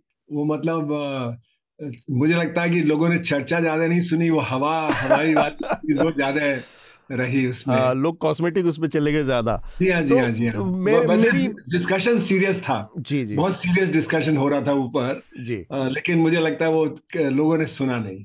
हम्म हम्म। तो असल में उसमें अटेंशन डाइवर्ट होने के एलिमेंट्स बहुत ज़्यादा थे। जी हाँ जी हाँ। पर वो तो टीआरपी चाहते हैं ना जो हाँ। हमारे टीवी वाले चैनल्स हैं। वो तो टीआरपी उनको चाहिए और क्योंकि अटेंशन स्पैन मिला जी तो जी। वो टीआरपी तो उनका सक्सेसफुल हो गया। हाँ। बाकी हम लोग तो चाहते हैं सीरियस डिस्कशन हो। बिल्कुल। वो हो या ना हो उससे मुझे लगता है मीडिया को आज ज़्यादा फ़र्क नहीं पड़ता। जी जी। तो मैं एक तो पहले ये जान, जानना चाहता हम लोग बड़ी देर से और प्रो- प्रोफेसर रितिका खेरा ने काफ़ी जानकारियाँ हमें दी। मैं हाँ। आपकी पहली प्रतिक्रिया एक तो जानना चाह रहा हूँ पूरा बजट का एक ओवरऑल और साथ में एक मुद्दा सब्सिडी का है। जिस पर मैं खास तौर पर बात करना चाहूँगा, क्योंकि हमने दो तीन तो और हिस्सों की बात की, पर सब्सिडी को लेकर, क्योंकि ये फिर कहीं ना कहीं उसी से जुड़ता है, सब्सिडी का मुद्दा जो गरीब आदमी और वेलफेयर के स्कीम्स से। तो उस पर मैं विशेष तौर पर बात करना चाहूँगा, लेकिन सबसे पहले मैं चाहता हूँ कि आप अपनी जो प्रतिक्रिया है पूरे ओवरऑल बजट को लेकर एक बार हमें थोड़ा सा समझा पाएँ। तो ऐसा है कि जो नीतियाँ अभी सरकार की रही हैं पिछले बहुत सारे समय से वो उनको हम बोलते हैं सप्लाई साइड नीतियाँ। तो सप्लाई साइड नीतियों का मतलब ये नहीं कि सप्लाई बढ़ाना है, उसका मतलब है कि बिज़नेस को कंसेशन देना। और बिज़नेस को कंसेशन देना तो वो समझते हैं कि उससे फिर इन्वेस्टमेंट बढ़ेगा और इन्वेस्टमेंट से ग्रोथ बढ़ेगा। तो जो नीतियाँ हैं वो प्रो बिज़नेस नीतियाँ हैं। और उसमें लेबर जो है, वो भी एक हिस्सा बन जाता है प्रो बिज़नेस पॉलिसीज़ का कि लेबर को आपको आ, किस तरह से कंट्रोल के रख करके रखना है उनकी तनख्वाहें ना ज़्यादा बढ़ें ये सारी चीज़ें उसमें आ जाती हैं। तो ये जो बजट है ये भी वैसे तो कोई भी अगर आप बजट देखें पार्ट ए स्पीच का देखें तो उसमें हर तबके को कुछ ना कुछ दिया जाता है। तो मैं अक्सर कहता हूँ कि अगर हम पिछहत्तर बजट जो पिछले सालों के रहे हैं उनको जोड़ लें तो आज कोई समस्या बाकी नहीं होनी चाहिए। क्योंकि सभी के लिए। हरदम कुछ ना कुछ दिया जाता है किसानों के लिए वर्कर्स के लिए महिलाओं के लिए शेड्यूल कास्ट शेड्यूल ट्राइब वगैरह तो उसी तरह इस बजट में भी है। लेकिन इसका रियल इंटेंट क्या है बजट का वो देखना चाहिए कि किसको कितना दिया गया और किसको कितना फ़ायदा पहुँचाया जा रहा है। तो मेरा मानना है कि ये बजट भी प्रो बिज़नेस बजट है। और इसमें जैसे कि कोशिश है कि किसान हैं उनको कम मिले वर्कर्स हैं उनको कम मिले। तो जो रियल इंटेंट है वो दिखता है जब आप एलोकेशन देखते हैं और कितना एलोकेशन को उन्होंने एक्चुअली में फुलफिल किया। कितनी कटौती हुई या कितना वो एलोकेशन पूरा हुआ तो उससे प्रायोरिटी दिखती है। जी। तो अगर आप इस बजट में देखें तो मैंने कल ही एक लेख लिखा है उसमें दिखाया है कि जो बिज़नेस जिसमें इंटरेस्टेड है जैसे पावर सेक्टर है टेलीकॉम सेक्टर है आपका जो और जो इंफ्रास्ट्रक्चर सेक्टर है जहाँ पे कि बड़े बड़े बिजनेसेस को बड़े बड़े कॉन्ट्रैक्ट मिलते हैं वहाँ पे एलोकेशन बढ़ाए जा रहे हैं। और जहाँ पे गरीब आदमी को एलोकेशन होता है जैसे कि रूरल एम्प्लॉयमेंट गारंटी स्कीम है शिक्षा है स्वास्थ्य है वहाँ पे एलोकेशन ज़्यादा दिखा के भी फिर बाद में काट दिया। हम्म। और फिर अब ज़्यादा दिखा दिया। और फिर उसको जो कितना फुलफिल होगा वो बाद में पता लगेगा। तो जो स्कीम्स पे जिसमें बड़े बड़े बिजनेसमैन इंटरेस्टेड हैं वो स्कीम्स तो बढ़ती चली जाती हैं। और जो स्कीम्स आम आदमी के आ, मतलब की होती हैं वहाँ पे कटौती हो जाती है। तो ये क्लियर प्रायोरिटी दिखती है। ठीक फिर दूसरी चीज़ जो मैंने कहा कि ये जो जब डेफिसिट बढ़ने लगता है तो किन चीज़ों को काटा जाता है वो और भी प्रायोरिटी दिखाता है। एक तो हो गया कि आपने कितना एलोकेट किया फिर दूसरा जब डेफिसिट बढ़ने लगता है तो आपने क्या क्या किया? वो दिखाता है कि आपकी क्लियर प्रायोरिटीज क्या है। फिर हमें यही दिखता है कि जब बड़े बड़े बिजनेसमैन जो चाहते हैं, वही प्रायोरिटी है। अच्छा अब जो रूरल एम्प्लॉयमेंट गारंटी स्कीम है, उसको काटने के पीछे मकसद क्या है? उसके पीछे मकसद ये है कि गाँव में अगर काम नहीं मिलेगा तो लोग शहर की तरफ़ पलायन करके आएँगे और शहर में सस्ता लेबर मिलेगा इंडस्ट्री को सस्ता लेबर मिलेगा। तो ये भी मेरा मानना है कि एक सोची समझी नीति है कि हम कैसे चीप लेबर को प्रोवाइड करें। तो जो लेबर रिफॉर्म वगैरह की बात है, जो कृषि में तीन बिल आए, वो भी जो सप्लाई साइड नीतियों के तहत है कि बड़े बड़े बिजनेसमैन हैं, उनको फ़ायदा पहुँचे, उनको ट्रेड जो है एग्रीकल्चर ट्रेड उनके हाथ में चला जाए। लेबर अगर जो हम कंट्रोल कर लेंगे, उसकी वेजेस कंट्रोल कर लेंगे तो ये होगा। और तीसरी बात जो है, वो ये है कि अगर ये जो असंगठित क्षेत्र है, वो परेशानी में रहता है, तब हम उनको कुछ हाथ में दे देंगे।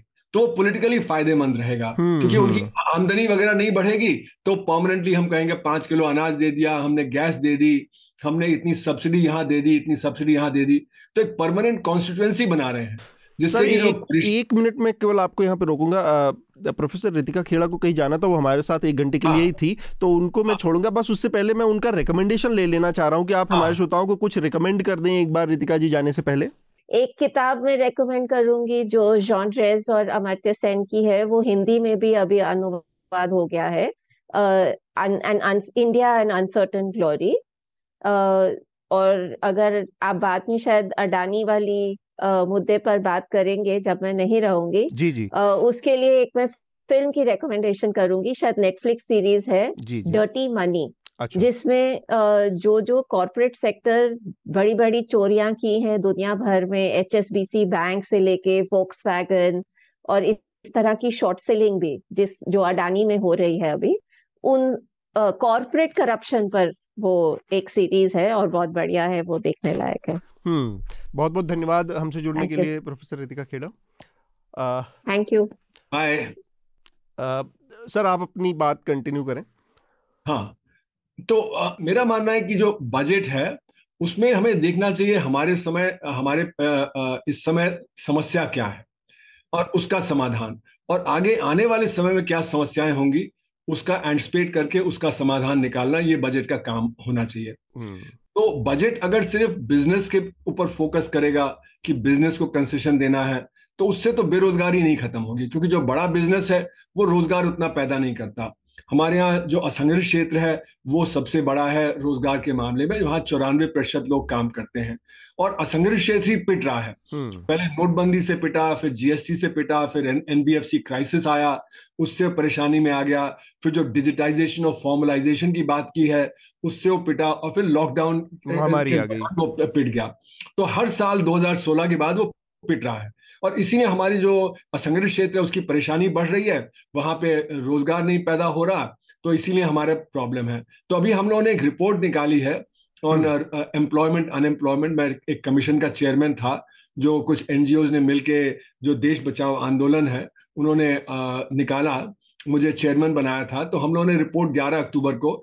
तो हमने बताया कि चार तरह की बेरोजगारी है। हम्म। तो ये चार तरह की बेरोजगारी क्या है? एक तो जो लोग लेबर फोर्स में है और जिनको काम नहीं मिल रहा है, उनको तो अनएम्प्लॉयड बोलते हैं। एक जो लेबर फोर्स में है, पर अंडर एम्प्लॉयड है, क्योंकि हमारी जो डेफिनेशन है कि अगर हफ़्ते में एक दिन का भी काम मिल जाता है तो हम उसको एम्प्लॉयड मान लेते हैं, पर वो अंडर एम्प्लॉयड है। उसकी जो आमदनी होगी, उससे वो घर का जो चलन नहीं कर सकता है। तीसरी बात है डिस्गाइज अनएम्प्लॉयमेंट जो कृषि में है, जहाँ पे लोग जाते हैं खेत पे, लेकिन काम वहाँ नहीं है तो उनकी प्रोडक्टिविटी ज़ीरो है तो डिस्गाइज अनएम्प्लॉयमेंट है। इससे परिवार पे बोझ बढ़ता है। और जो परिवार की गरीबी है वो बढ़ जाती है। और फाइनली जो लोग लेबर फोर्स में है ही नहीं जिन्होंने काम ढूंढना ही बंद कर दिया है तो अगर हम कंपेयर करें बाकी और देशों से ब्राज़ील चाइना और बड़ी अर्थव्यवस्थाओं से तो हमारे यहाँ पैंतालीस प्रतिशत करीब है उनके यहाँ पैंसठ प्रतिशत सत्तर प्रतिशत है। तो हमारे यहाँ बीस प्रतिशत कम लोग हैं लेबर फोर्स में। हम्म। और ये इनकी संख्या हमने आंकी है इसमें कि 190 मिलियन यानी 19 करोड़ लोग। तो इस तरह से हमने आंका है कि 280 मिलियन यानी 28 करोड़ लोग हैं जिनके पास प्रॉपर वर्क नहीं है। और जिनके पास कुछ काम है या प्रॉपर वर्क है उनकी संख्या 320 मिलियन यानी 32 करोड़ है। हम्म। तो यानी कि जितने लोगों के पास काम है या प्रॉपर काम है उसका पिचासी प्रतिशत और है जिनके पास काम नहीं है। तो सबसे बड़ी समस्या हमारी बेरोजगारी की है इस समय देश में। क्योंकि अगर हम इसको सॉल्व करते हैं तो जीडीपी भी बढ़ जाएगा। अगर ये 28 करोड़ लोग जो काम ढूंढ रहे हैं, नहीं मिल रहा है कम काम कर रहे हैं, उनको प्रॉपर काम मिलेगा तो जीडीपी 16-17 प्रतिशत बढ़ जाएगा और rate of growth of the economy बढ़ जाएगी। और इसके लिए खर्चा जो आएगा हमने वो आंका पाँच प्रतिशत जीडीपी का। तो पाँच प्रतिशत खर्चा आएगा, सोलह प्रतिशत जीडीपी बढ़ जाएगा। तो इससे क्या होगा कि सेल्फ फाइनेंसिंग होगा। तो full employment can be made self financing अगर हम सही नीतियाँ अपनाएँ। उसके लिए हमें टेक्नोलॉजी पे पब्लिक फाइनेंस पे और इन सब पे ध्यान देना पड़ेगा। अब ये जो बजट है इसमें इन सब चीज़ों की तरफ़ ध्यान ही नहीं। तो हम जो कर रहे हैं वो संग्रहित क्षेत्र को बढ़ावा देने की बात कर रहे हैं माइक्रो सेक्टर के लिए नहीं। अगर आप देखें तो हमारे यहाँ छह हज़ार बड़े यूनिट है छह लाख स्मॉल और मीडियम यूनिट है और छह करोड़ माइक्रो यूनिट है। यानी एमएसएमई का निन्यानवे प्रतिशत जो है वो माइक्रो यूनिट्स है। हम्म। और वो माइक्रो यूनिट ही सबसे ज़्यादा पिट रहा है स्मॉल यूनिट्स पिट रहे हैं। तो इसीलिए बेरोजगारी की समस्या बढ़ी हुई है इतनी ज़्यादा बढ़ गई है। तो ये माइक्रो सेक्टर की तरफ़ ध्यान देना बहुत ज़रूरी था। अब कुछ तो इन्होंने किया है लेकिन वो पर्याप्त नहीं है। वहाँ पे तेज़ी से करना है और दूसरा कृषि में आमदनी बढ़ाने की जब बात करनी चाहिए। अब यहाँ पे एग्रो बिज़नेस वगैरह की तो बात हो रही है बजट में लेकिन कृषि में आमदनी कैसे बढ़ेगी एमएसपी कैसे लागू होगा उसकी तरफ़ ध्यान नहीं है। तो मेरा मानना है कि ये जो बजट है वो फिर उसी दिशा में जा रहा है कि वो pro business pro big business और ये गवर्नमेंट की स्ट्रैटी है कि जैसे कोरिया में चाय बॉल्स थे चाय बॉल्स जब दुनिया में छा गए तो यहाँ पे भी कुछ सिलेक्ट बड़े बड़े बिजनेसमैन हैं उनको खूब बड़ा कर दो हम्म, जिससे हम्म। कि वो सारी दुनिया में छा जाएँ। तो नाम नहीं लेना चाहता मैं पर सबको पता है कि कौन से बड़े बिज़नेस हैं जिनको कि प्रमोट किया गया है। उस पर हम आएँगे सर उस पर तो आज हम थोड़ा सा बात भी करेंगे आपसे क्योंकि आपका जो ब्लैक मनी और इन सब चीज़ पर आपका लंबा काम रहा है तो उस नज़रिए से इस चीज़ को परखेंगे हम। थोड़ा सा मैं चाह रहा हूँ कि बस इस पर एक और पहलू पर बात कर लें हम। अगर आप लोगों के पास आप लोगों ने सुना प्रोफेसर कुछ कमेंट हैं उस पर शार्दुल तो आप अपनी बात रखें उसके बाद। कोई कमेंट नहीं मैं तो बस वो जो आपसे मैंने ज़िक्र किया था वो एक सवाल पूछना चाह रहा था उसका मुझे कहीं ज़्यादा चर्चा भी नहीं दिखी हम्म। और ज़िक्र भी। प्रोफेसर कुमार मैंने एक छोटी सी देखी बहुत ही एक बहुत ही आइसोलेटेड जगह पर मैंने सुना सरकार कुछ इस तरह की योजना ला रही है कि भारत के स्टॉक मार्केट में पी शेयर आने लगे। तो मुझे समझ नहीं आया पी शेयर्स होते क्या है लेकिन इतना ज़रूर पता चला लिमिटेड जितना मैं पढ़ पाया चर्चा से पहले कि इनको ले इनको काफ़ी अच्छी नज़र से भारत के स्टॉक मार्केट में नहीं देखा जाता। और ये कंपनी परफॉर्मेंस पे बेस्ड होते हैं। तो अगर आप उस पर कुछ बता पाएँ। हालाँकि ये मैंने कहीं और चर्चा देखी नहीं इसकी तो नहीं इस, इसके तो मैंने भी नहीं सुना कि ये क्या है। तो इसलिए मैं इस पे आपको नहीं बता सकता कि क्या है। पर पर जो शेयर मार्केट में हो रहा है हम्म। वो तो सबको पता है। और शेयर मार्केट में पहले भी आपने देखा पैंडमिक के दौरान जब अर्थव्यवस्था बिल्कुल स्टैगनेंट थी तो बहुत उछाल पे था। तो उसके लिए इन्होंने जो इंटरेस्ट रेट वगैरह कम किया जिससे कि जो पहले बैंक में पैसा डिपॉजिट होता था वो शेयर मार्केट में चला गया है। तो शेयर मार्केट को बढ़ावा देने के लिए तो ये करते ही हैं जैसे कि जो नई पेंशन स्कीम है वो भी एक तरह से स्टॉक मार्केट को बढ़ाने के लिए है जिससे कि जो कंपनियाँ हैं वो स्टॉक मार्केट में पेंशन वगैरह का पैसा है प्रोविडेंट फंड का पैसा है वो वहाँ पे लगाएँ। तो ये मतलब जैसे मैंने कहा ना कि एक, एक कोशिश है कि प्रो बिज़नेस और उसमें प्रो बिज़नेस में भी प्रो बिग बिज़नेस इससे हमारा बिज़नेस एनवायरनमेंट खराब हो रहा है। क्योंकि डर ये हो गया है बहुत सारे बिजनेसमैन को कि अगर हम ग्रो करते हैं तो कोई हमें एक्वायर कर लेगा, क्योंकि सरकार किसी को फेवर कर देगी। तो जैसे कि बंबई एयरपोर्ट है, बंबई एयरपोर्ट को बेच दिया। क्यों बेचा? वो शुरू में नहीं बेचना चाह रहे थे, उनके ऊपर ईडी रेड्स वगैरह होने लगी। जब ईडी रेड्स वगैरह हो गए तो उनको मैसेज मिल गया कि भाई आप बेच दो। तो उन्होंने बेच दिया। तो इस तरह से आप आप देखेंगे कि इस समय जो बिज़नेस एनवायरनमेंट वो खराब हो रहा है। और इसीलिए जो अल्ट्रा रिच इंडिविजुअल्स हैं वो देश छोड़ के जा रहे हैं।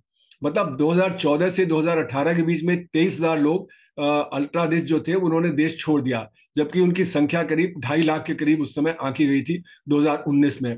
2019 में फिर पाँच हज़ार लोग चले गए। और अभी भी खबर आ रही है कि और बहुत बड़ी संख्या में जो ये अल्ट्रा रिच लोग हैं, ये देश छोड़ रहे हैं। तो अगर आपका बिज़नेस एनवायरमेंट सही नहीं होगा तो इन्वेस्टमेंट भी नहीं जो उतना उभरेगा। अच्छा इन्वेस्टमेंट अगर नहीं उभरेगा तो फिर आपका जो है ग्रोथ रेट जो कमज़ोर रहेगा।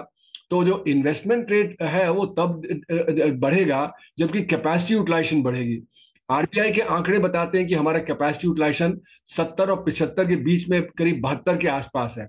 अब बहत्तर के कैपेसिटी यूटिलाइजेशन पे ज़्यादा इन्वेस्टमेंट नहीं होगा कुछ क्षेत्रों में तो होगा पर ओवरऑल इन्वेस्टमेंट रेट नहीं बढ़ेगा। 2012-13 हम्म। में इन्वेस्टमेंट रेट पीक किया था करीब साढ़े छत्तीस प्रतिशत पे। उसके बाद वो गिर गया। क्यों? क्योंकि डिमांड कम हो गई। तो अगर आप देखें तो पैंडेमिक के पहले ही इन्वेस्टमेंट रेट भी गिर गया था रेट ऑफ़ ग्रोथ भी गिर गई थी। 2017-18 के Q4 में रेट ऑफ़ ग्रोथ आठ प्रतिशत थी और वो पैंडेमिक के पहले 2019-20 के Q4 में वो आके गिर के तीन दशमलव एक प्रतिशत हो गई थी। क्यों? क्योंकि जब तक डिमांड नहीं होगी तब तक इन्वेस्ट करके आप क्या करेंगे? और कंज्यूमर कॉन्फिडेंस जो है वो भी नहीं पूरा पुरानी लेवल पे आया। तो मेरा मानना है कि हमारा जीडीपी का डेटा ही गलत है। जो जीडीपी का डेटा है वो संघर्ष क्षेत्र के आधार पे है। उसमें असंघर्ष क्षेत्र नहीं अलग से नापा जाता। ये मान लिया जाता है कि जिस रफ्तार से संघर्ष क्षेत्र बढ़ रहा है उसी रफ्तार से असंघर्ष क्षेत्र बढ़ रहा है। ये नोटबंदी के पहले तो शायद ठीक था लेकिन नोटबंदी के बाद ये बिल्कुल गलत है क्योंकि असंघर्ष क्षेत्र गिर रहा है। और, और गिरते हुए सेक्टर को आप बढ़े रेट पे दिखा रहे हैं। तो इसलिए मेरा मानना है कि अर्थव्यवस्था इस समय छह सात प्रतिशत पे नहीं बढ़ रही वो माइनस वन परसेंट पे गिरावट में है। तो ये तो। जब तक हम इसको नहीं नहीं टैकल करेंगे तो समस्या हल नहीं होगी। जी। तो इसलिए मेरा बार बार मैंने कहा है कि हमने असंगठित क्षेत्र को इनविजिबलाइज कर दिया है। हम्म, हम्म। डेटा में वो नहीं आता पॉलिसी में भी नहीं आता। अगर रेट ऑफ़ ग्रोथ हम कहते रहे कि हमारा रेट ऑफ़ ग्रोथ सबसे ज़्यादा है दुनिया में तो और इसलिए फिर पॉलिसी में कुछ करने की ज़रूरत नहीं उनके लिए क्योंकि सब कुछ ठीक है। और कहते हैं कि आईएमएफ भी कह रहा है पर आईएमएफ के पास क्या अलग से डेटा आता है? आईएमएफ कोई डेटा गैदरिंग एजेंसी तो है नहीं। तो जो सरकार का डेटा है उसी को आईएमएफ इस्तेमाल करते हैं। तो हाँ। वो जब गलत डेटा है गलत डेटा को इस्तेमाल करेंगे तो इसलिए तो आईएमएफ की भी क्रेडिबिलिटी उस मामले में नहीं है कि वो जो सही डेटा दे रहा है तो सरकार तो उसी से कहती है कि आईएमएफ भी हमें सपोर्ट कर रहा है। तो यहाँ पर सर मेरे ख्याल से आपकी बात काफ़ी विस्तार से ये हमने समझी है। आ, समय का भी थोड़ा सा वो है तो हम अगला जो विषय है जो अडानी हम्म। समूह का आ, मसला है बजट पर मेरे ख्याल से काफ़ी विस्तार से प्रोफेसर अरुण कुमार ने भी और प्रोफेसर रितिका खेड़ा ने हमें काफ़ी चीज़ें समझाई हैं जो दूसरा मसला है हिंडनबर्ग रिसर्च का मसला है और इसका लेना देना एक तरह से इसमें इसमें ब्लैक मनी का भी एक एंगल है जो कि टैक्स हेवन के ज़रिए पैसे का इस्तेमाल हो रहा है, इन्फ्लेट करने में कंपनी के स्टॉक्स को अडानी समूह का।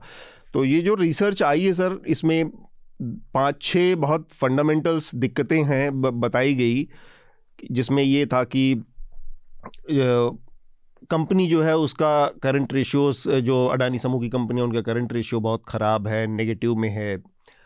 इनके ऑडिटर्स ठीक नहीं हैं और ये जो अडानी समूह का की बिज़नेस प्रैक्टिसेस हैं वो बड़े संदेहास्पद हैं या इनके परिवार की जो आ, के सदस्य हैं या कंपनी के जो शीर्ष पदों पर अधिकारी हैं उनका अतीत भी ठीक ठाक नहीं है उनके खिलाफ गिरफ्तारियाँ उनकी हो चुकी हैं उनके आ, ऐसे लोगों से संबंध हैं डायमंड ट्रेड में जो कि फिजिटिव हैं भगोड़े हैं इस समय देश से।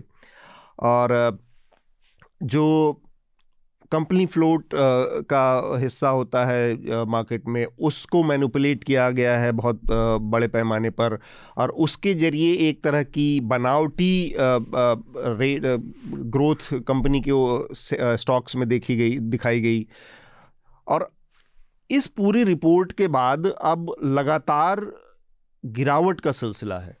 और कमोबेश ऐसी स्थिति है कि अडानी एंटरप्राइजेज जो कि मुख्य जो फ्लैगशिप कंपनी है डायनी समूह की, उसके एसेट्स या उसकी वेल्थ नेट वेल्थ में लगभग आधी की गिरावट आ गई, अड़तालीस परसेंट की गिरावट आ चुकी है तीन चार दिनों में।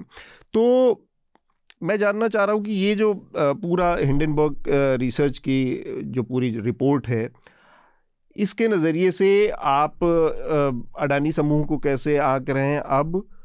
और इस रिपोर्ट में क्या कुछ खामियाँ कुछ गड़बड़ियाँ क्या कुछ इल इंटेंशन कुछ बैड मोटिव्स आपको नज़र आती हैं कि आ, ऐसे समय में जब उनका एफपीओ आने वाला था तब ये रिपोर्ट आई है और उनको नुकसान पहुँचाने के इरादे से ये रिपोर्ट आई है या उसमें कुछ और चीज़ हो सकती है। अगर आप अपनी एक वो दे पाएँ हमें ओवरऑल एक व्यू और फिर बाकी शार्दुल और आनंद आप लोग इस पर जो चल रहा है मार्केट में उस पर आप लोगों की प्रतिक्रिया लेंगे। सबसे पहले मैं चाहूँगा प्रोफेसर अरुण कुमार अपनी बात कहें।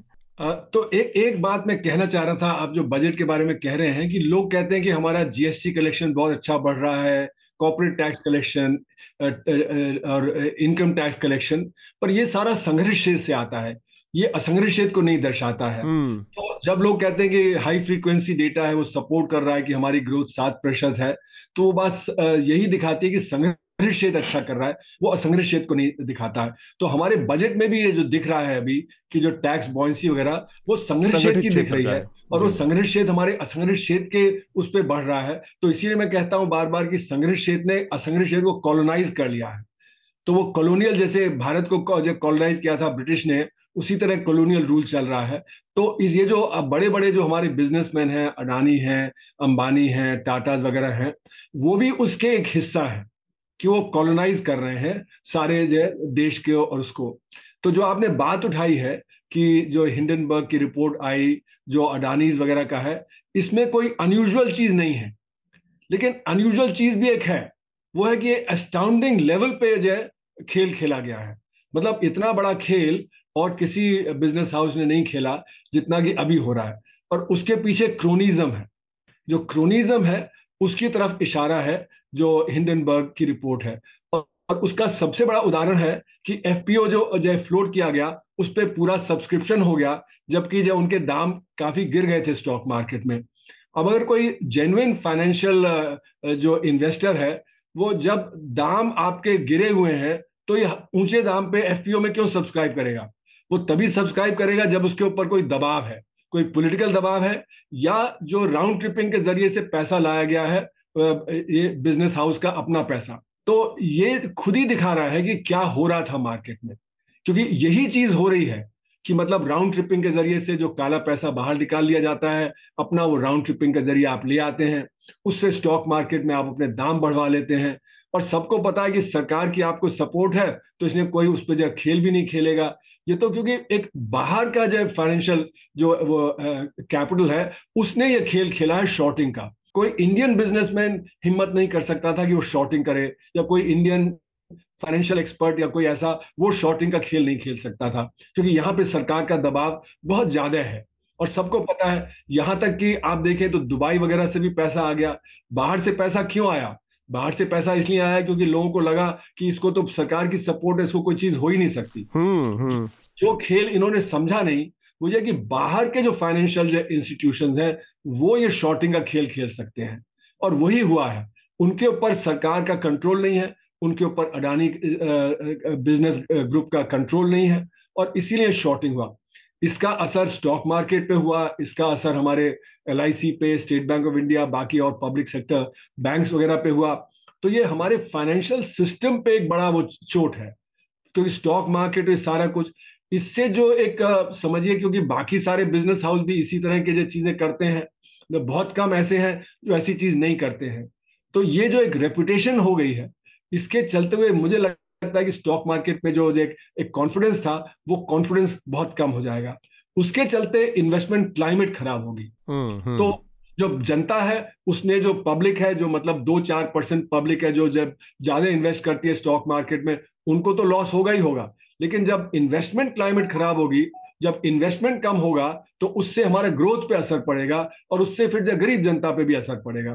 तो इसलिए जो फाइनेंशियल सिस्टम है, जिसको इतना बड़ा धक्का लगा है, ये सारे जो मैनिपुलेशन से क्रोनिज्म वगैरह की वजह से, उसका असर सारे देश पे मैं अभी आपसे एक सवाल और जानना चाह रहा हूँ, सर, कि अभी लगातार पिछले तीन दिनों से गिरावट का दौर है अडानी के स्टॉक्स में, बड़े पैमाने पर गिरावट हुई। आप क्या भविष्य देख पाते हैं? और दूसरा रेगुलेटरी जो संस्थाएँ हैं उनकी क्या भूमिका होनी चाहिए थी इस मामले में? स्टैंडर्ड से भी हुआ या दूसरी जो फाइनेंशियल रेगुलेटरी सिस्टम्स हैं हमारे देश की आरबीआई उन सबकी क्या भूमिका हो सकती थी?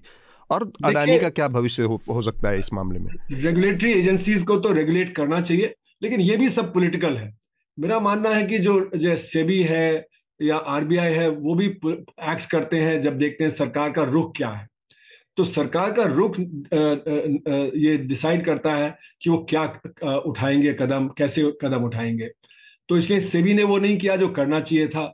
जब इतना स्टॉक मार्केट में दाम उनके जो शेयर्स का बढ़ रहा था तो उनको जो उसको देखना चाहिए था कि किस वजह से वो बढ़ रहा है। क्या राउंड ट्रिपिंग हो रही है? क्या वहाँ पे अपनी कंपनियों का ही पैसा लगाया जा रहा है, जिससे कि वो मार्केट में जो उछाल आया है इतना उनके शेयर्स का? आरबीआई को देखना चाहिए था कि बैंक हैं अब जैसे सबसे पहले जब प्रधानमंत्री ऑस्ट्रेलिया गए तो वहाँ पे वो कोल माइन इन्होंने ली अडानीज ने। कोई मल्टीनेशनल बैंक उसको लेंड करने को तैयार नहीं स्टेट बैंक ऑफ़ इंडिया से करवा दिया। हाँ स्टेट बैंक ऑफ़ इंडिया ने एक बिलियन डॉलर तुरंत दे दिया। मतलब जो स्टेट बैंक ऑफ़ इंडिया की चेयरमैन है वो हम्म, वहाँ पे थी उन्होंने तुरंत एक बिलियन डॉलर का सैंक्शन कर दिया। तो ये आरबीआई के जो नुमाइंदे होते हैं वो बोर्ड ऑफ़ डायरेक्टर्स में होते हैं। उनको ये देखना चाहिए लेकिन अगर आप देखें तो आरबीआई के जो नुमाइंदे होते हैं उन्होंने कहीं भी ऐसा नहीं किया। जहाँ भी सरकार ने सिग्नल दिया वहाँ पे लोन मिल गया। और जो ड्यू डिलीजेंस होना चाहिए वो ड्यू डिलीजेंस नहीं किया गया। और इसीलिए एनपीएस वगैरह इतने सारे बढ़ गए थे पहले। अब मेरा मानना है कि जो ये रेगुलेटरी एजेंसीज हैं वो कोई पॉलिटिकल इन्फ्लुएंस के बाहर नहीं होती। कोई पॉलिटिकल हम्म। इन्फ्लुएंस में होती हैं।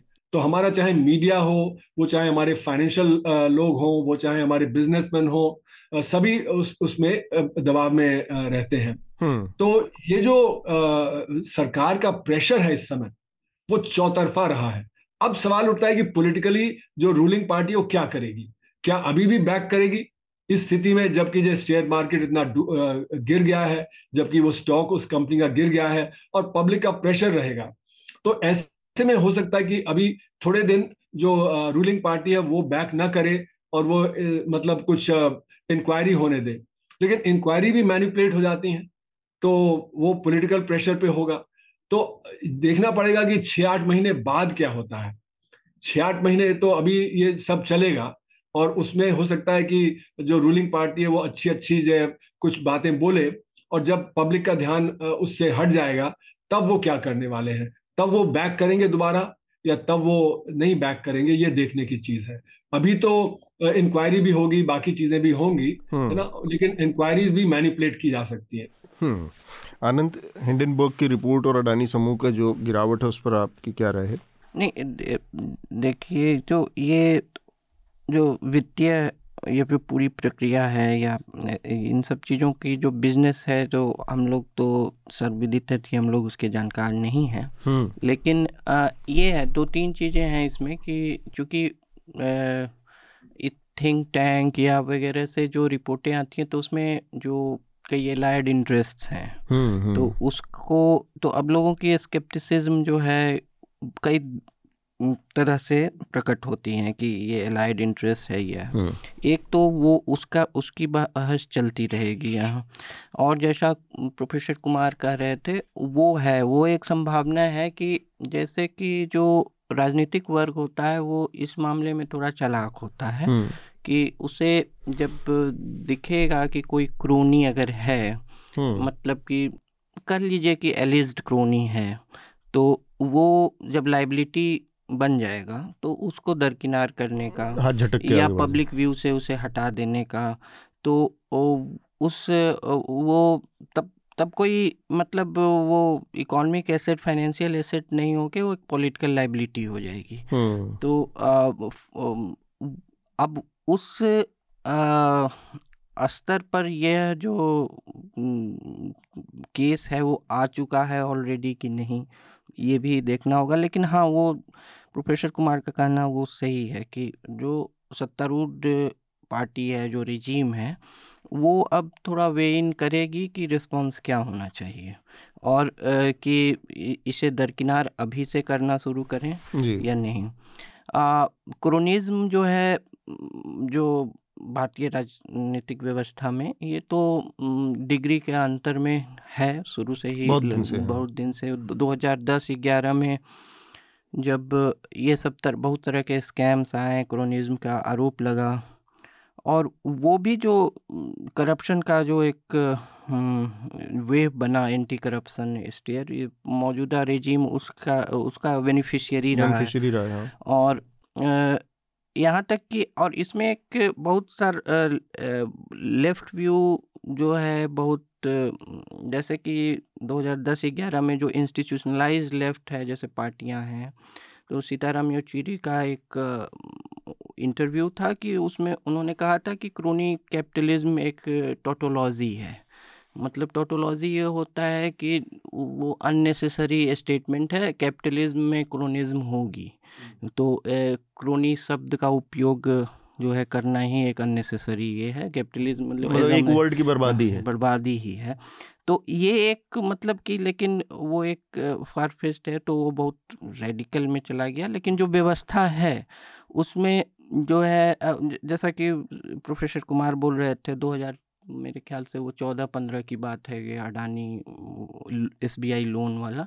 पंद्रह की बात है। पंद्रह की बात हम्म। है। तो उस उस उसी समय से ये तो है कि कुछ दो जो है बड़े बिज़नेस घरानों में जो समीपता है मौजूदा रेजीम से उसकी रेस देखी जा रही थी। एक तो हम्म, हम्म। ऑब्वियसली अंबानी समूह रहा है जिसका जो जो वाइडर रिच माना जाता है कि सभी पार्टियों से इनका है और एक अदानी को खास तौर पे इस जो सत्ता का अभी जो केंद्र है उससे नज़दीक माना जा रहा था। पॉलिटिकल रिस्पांस इसमें रोचक होगा देखना। मेरे ख्याल से प्रोफेसर कुमार जो कह रहे थे वही होने की संभावना ज़्यादा है कि वो लाइबिलिटी की तरह थोड़ा सा पब्लिक व्यू से दरकिनार करने की हम्म, संभावना है। और एक है कि टाइम प्ले पे भी पॉलिटिकल पार्टियाँ खेलती हैं कि स- दस महीने हैं बारह महीने हैं इसमें इतनी चीज़ें हो जाएँगी कि ये जो है भूल जाएँगे लोग ऐसे ही बैक बर्नर लोगों पे के। चला जाएगा जो हम्म। एक चीज़ अ, है जो अ, जिसका ज़िक्र हो रहा था कि पता तो था लोगों को अ, दिक्कत यह है कि अ, प्रोफेसर कुमार हालाँकि स- कह रहे हैं कि ठीक है राजनीतिक तौर पे उसको मैनुपलेट कर लिया जाता है रेगुलेटरी मैकेनिज्म जो भी है लेकिन अडानी की जो संपत्तियाँ थी खासकर वो संपत्तियाँ किस सेक्टर में बढ़ रही थी? इंफ्रास्ट्रक्चर सेक्टर में, ज़्यादातर उसमें। और दूसरी महत्वपूर्ण चीज़ थी कि ये पिछले तीन चार सालों में उसमें अस्सी नब्बे फ़ीसदी की बढ़ोतरी हुई है। तो आप 30 साल 35 साल पुरानी कोई कंपनी और पिछले तीन साल के अंदर में अगर आपकी सारी वेल्थ आप दुनिया के तीसरे सबसे रईस आदमी बन गए और उसमें आपकी 90 परसेंट वेल्थ तीन सालों में जुड़ी है तो ये घंटी बजाने के लिए पर्याप्त था। मेरा सवाल ये है कि मतलब फिर भी किसी, देश में एक भी ऐसा इंस्टीट्यूशन नहीं है जिसको घंटी बजानी चाहिए थी, जिसको अलर्ट करना चाहिए था, जिसने, जिसके ज़रिए कहीं कोई मेल गया हो, कोई कोई लेटर गया हो, कहीं कोई एक एहतियाती जवाब दे, कुछ बात हुई हो कि भाई ये इसमें कुछ गड़बड़ चल रहा है। इसको, ये नॉर्मल नहीं है कि तीन साल के अंदर कोई कंपनी पचासी परसेंट की ग्रोथ दिखा, पचासी परसेंट उसकी वेल्थ बढ़ गई, है ना? तो ये जो चीज़ है, अपनी एक निजी, एक व्यक्ति की अपनी 130 बिलियन डॉलर अपनी निजी वेल्थ उनकी बढ़ गई यहाँ तक गौतम अडानी जो कि अडानी समूह के चेयरमैन हैं। तो ये सारी चीज़ें के नज़रिए से मैं इसको समझना चाह रहा हूँ कि अब एक सस्टेनेबल ग्रोथ धीरे धीरे हो रही है, कुछ चल रहा है तो एक एक बात कही जाती है कि भारत में या थर्ड वर्ल्ड कंट्रीज़ में, मेरे ख्याल से बाकी देशों में भी ये स्थिति होगी थोड़ी कम, थोड़ा ज़्यादा, आप बहुत ईमानदारी से, बहुत आदर्शवादी तरीके से बड़ा, बड़े बिजनेसमैन बड़े उद्योगपति और बड़ा घराना नहीं बनते, बन सकते, क्योंकि हमारे यहाँ सरकारों का लाल फीताशाही का जितना बड़ा चंगुल है, जितना बड़ा अंकुश है कि आपको बहुत सारे कॉम्प्रोमाइज़ेस करने पड़ते हैं कदम कदम पर कदम कदम। वो चीज़ हर जगह यहाँ पर भी लागू है। लेकिन उसमें भी आप ग्रोथ की ट्रेजेक्ट्री क्या होगी आपकी? और उस ट्रेजेक्टरी को देखकर किसी न किसी संस्थान को नोटिस लेना चाहिए था। वो चीज़ मिसिंग पूरे इसमें दिख रही है कि अचानक से एक गैस का गुब्बारा फट गया और एक कंपनी जो जिसका मालिक जो दुनिया का तीसरा सबसे रईस आदमी था वो अचानक से उसकी पूरी कंपनी घट के आधी रह गई। नहीं तो ये पहले समझने का देखने का कोई मैकेनिज्म जैसे नहीं। कि हाँ तो ये जो इन पहला कि इन संस्थानों का अभी तक कोई आधिकारिक रिस्पांस नहीं है। वो वो नहीं है। तो अभी मेरे ख्याल से एक तरफा फैक्ट्स लोग जान रहे हैं। हम्म। तो आ, हो सकता है एक तरफा फैक्ट्स ही पूरी तरह से सही फैक्ट्स हों। हम्म, लेकिन मेरे ख्याल से जो जैसे अदानी समूह का जो रिस्पांस रहा है हम्म। कि इस रिपोर्ट में सेलेक्टिव चीज़ें कोट की गई हैं। या वगैरह तो जो निष्क्रियता यहाँ के संस्थानों की रही है तो उस उसमें उन्होंने क्यों नहीं रिस्पांस दिया क्या नहीं दिया? मेरे ख्याल से एक तो उसमें स्पष्टता आनी चाहिए। तो ये इवेलुएट हो पाएगा कि इस फैक्ट्स एक तरफा है है? कि है नहीं पहले बात क्या और उसकी दूसरी है कि हाँ आपने जो तृतीय एक मैं बहुत छोटा उदाहरण बताता हूँ कि जो क्रोनिज्म जो है उसका बहुत नीचे बहुत माइक्रो लेवल पे आप हम्म। देख लीजिए थर्ड वर्ल्ड व्यवस्था कह सकते हैं या जो भी हो लेकिन एक जिलाधिकारी जो है जो एक डिस्ट्रिक्ट मजिस्ट्रेट है वो किसी डिस्ट्रिक्ट में पोस्ट होता है उसमें वो पहले पहले दिन जो है उस जिला के सबसे बड़े बड़े जो बिजनेसमैन हैं उसे जाकर मिलते हैं। हम्म, मतलब ज़रूरत ही क्या है? मतलब एक उसे गुड ह्यूमर में रखना ये हम्म। करना मतलब कि जिला प्रशासन का उस जिला में जो है वहाँ के व्यवसायियों से सही होना उस उसको कई तरह की मदद पहुँचाना ये हम्म, तो मतलब राजतंत्र का जो है राजतंत्र के मतलब राज्य व्यवस्था का जो हम्म। है प्रशासनिक व्यवस्था का बिज़नेस व्यवसाय से जो इंटरसेक्शन है उतने छोटे स्तर से भारत में शुरू हो जाता है। हम्म, ये हम्म, मतलब कि ये तो एक है ठीक बात है। शार्दुल? देखिए हिंडनबर्ग रिपोर्ट और उसके बाद की चीज़ों पे इतनी सारी और क्या मल्टी फैसेटेड बात हो सकती है कि उसको एक जगह केंद्रित करना मुश्किल है उसके बहुत सारे एस्पेक्ट हैं। पर मैं हर चीज़ को ये बता सकता हूँ व्यक्तिगत तौर पे कैसे देखता हूँ। मुझे नंबर से ज़्यादा मैं लोगों को भी देखना पसंद करता हूँ कि भाई ये स्कीम तो है लेकिन इसके इम्प्लीमेंट करने वाला व्यक्ति कौन है? तो हिंडनबर्ग की मैंने आपको याद हो पिछले हफ़्ते मैंने कहा था कि उन्होंने केवल ये बातें कही नहीं है उन्होंने अपना पैसा भी लगाया। थोड़ा बहुत नहीं ढाई बिलियन selling करीब। किया है शॉर्ट सेलिंग किया है। कुछ लोग ये कह रहे थे भारत में खासतौर से राष्ट्रवाद का भोंपू हम छोड़ भी दें जो ये कह रहे थे भारत पे लड़ाई अडानी भी भारत हो गए। हमें तो लग रहा था मोदी जी हैं पर कोई बात नहीं।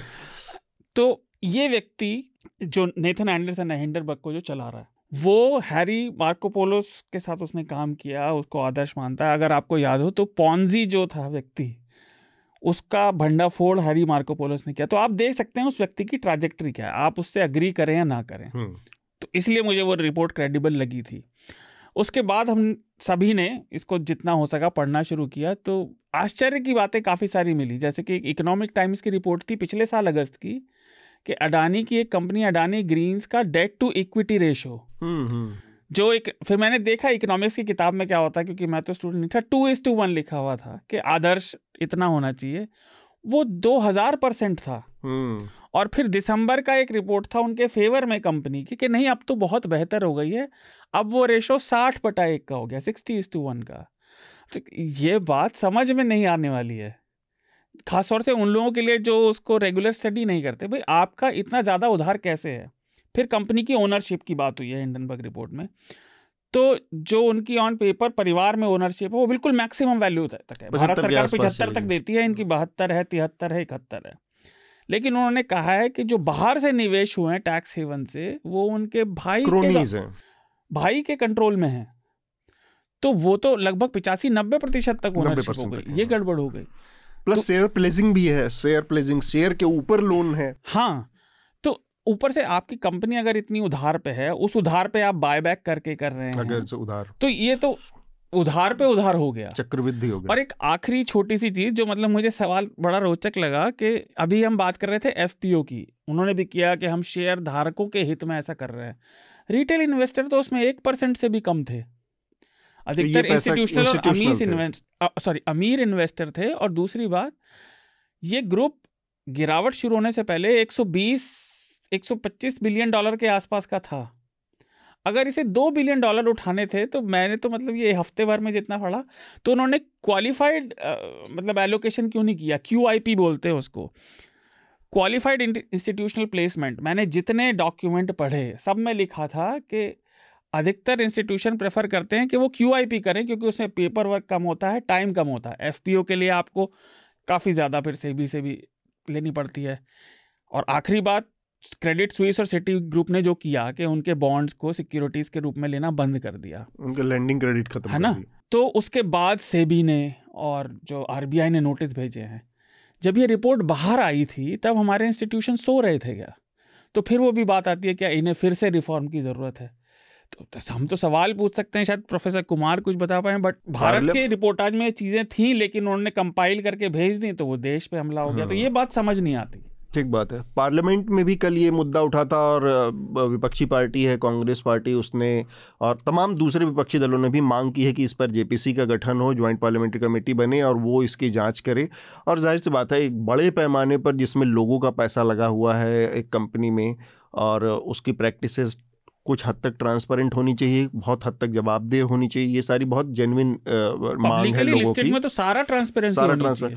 प्रोफेसर साहब आपकी आखिरी बात इस पर हाँ। हाँ, दो, दो चीज़ें मैं कहना चाहूँगा जो मैंने शुरू में कहा था कि जो एफपीओ सब्सक्राइब हुआ वो खुद ही दिखा रहा है किस प्रकार का क्रोनिज्म था। जी।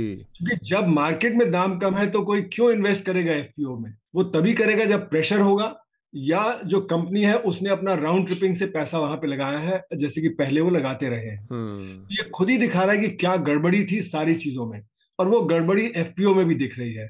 और जो हम्म। एफपीओ विड्रॉ किया गया है वो यही है कि भाई अब जब प्रॉब्लम बहुत ज़्यादा हो गई है इसको किसी तरह से सॉल्व करो तो ये कहा गया एफपीओ के लिए कि भाई हमारा नैतिक रूप से ये ठीक नहीं है लेकिन असल में वो अपना ही पैसा बचाने की कोशिश है हाँ कहने कहने की बात है कि वो हाँ। तो मतलब अगर मुझे प्रेशर नहीं होता तो वो नहीं करते हाँ। पर प्रेशर है क्योंकि क्रेडिट स्विस ने कह दिया सिटी बैंक ने कह दिया तो अपने को बचाने के लिए कोशिश है नहीं तो एफपीओ जिस तरह से वो सब्सक्राइब हुआ है वो खुद ही दिखा रहा है किस प्रकार का क्रोनिज्म किस प्रकार का मैनिपुलेशन सारे समय चलता रहा है। दूसरी बात जेपीसी से कोई फ़र्क नहीं पड़ने वाला क्योंकि जेपीसी में जो बीजेपी है वही डोमिनेंट रहेगा क्योंकि उनकी जो सीटें सबसे ज़्यादा हैं। ये पहले भी हम लोग जेपीसी में देख चुके हैं तो यहाँ पे मुझे लगता है जुडिशियल कोई वो होना चाहिए सुप्रीम कोर्ट की कोई मॉनिटरिंग होनी चाहिए जो कुछ कम से कम हो सकता है कोई न्यूट्रल जजेस हो। हम्म। हालाँकि अभी तो ये भी समस्या आ रही है कि आ, आ, कितना कमिटमेंट है कितना कमिटमेंट नहीं है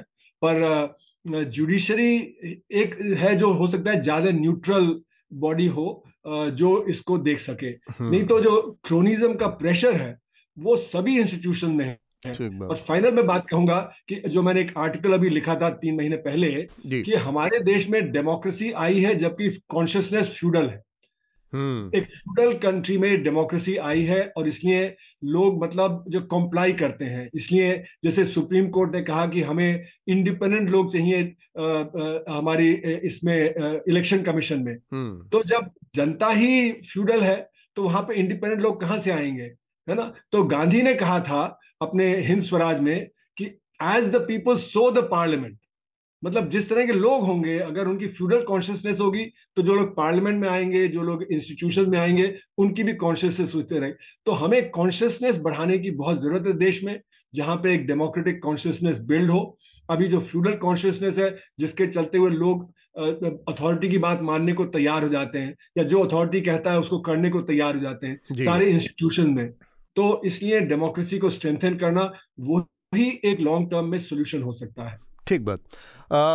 काफ़ी समय भी हो गया और काफ़ी चर्चा हुई है। आ, हम रिकमेंडेशन की अब प्रक्रिया पूरी करेंगे आखिर में। सबसे पहले मैं चाहूँगा शार्दुल आप अपना रिकमेंडेशन हमारे श्रोताओं को उनसे ले लीजिए उनके पास जाने दीजिए तो सबसे पहले हाँ प्रोफेसर अरुण कुमार से ही ले लेते हैं उनका रिकमेंडेशन और फिर उनका रिकमेंडेशन लेकर उनको हम आ, फ्री करेंगे जाने के लिए। मैं तो अपनी जो हमारी रिपोर्ट आई है एम्प्लॉयमेंट अनएम्प्लॉयमेंट की इसी को रेकमेंड करूँगा जी। कि लोग ये पढ़े तो इससे एक ब्रॉडर पर्सपेक्टिव समाज के बारे में बेरोजगारी के बारे में मिलेगा। लेकिन अगर आप किताब की बात सोच रहे हैं किसी और की किताब तो कुर्टसवाइल की एक किताब है सिंगुलैरिटी इज़ नियर वो बहुत ही मतलब एक पर्सपेक्टिव देती है कि आज टेक्नोलॉजी में क्या हो रहा है किस तरह की समस्याएँ समाज में आने वाली हैं और उससे कैसे और जूझा जाए। हालाँकि उनके बड़े पॉजिटिव व्यू है पर उससे ये भी समझ में आता है कि और समस्याएँ क्या हो सकती हैं। जी बहुत बहुत शुक्रिया प्रोफेसर साहब हमसे बातचीत करने के लिए। मैं जरा निकलता हूँ जी जी। लोग वेट कर रहे हैं। जी जी बहुत बहुत thank you so thank you okay Shardul आप क्या रिकमेंड करेंगे?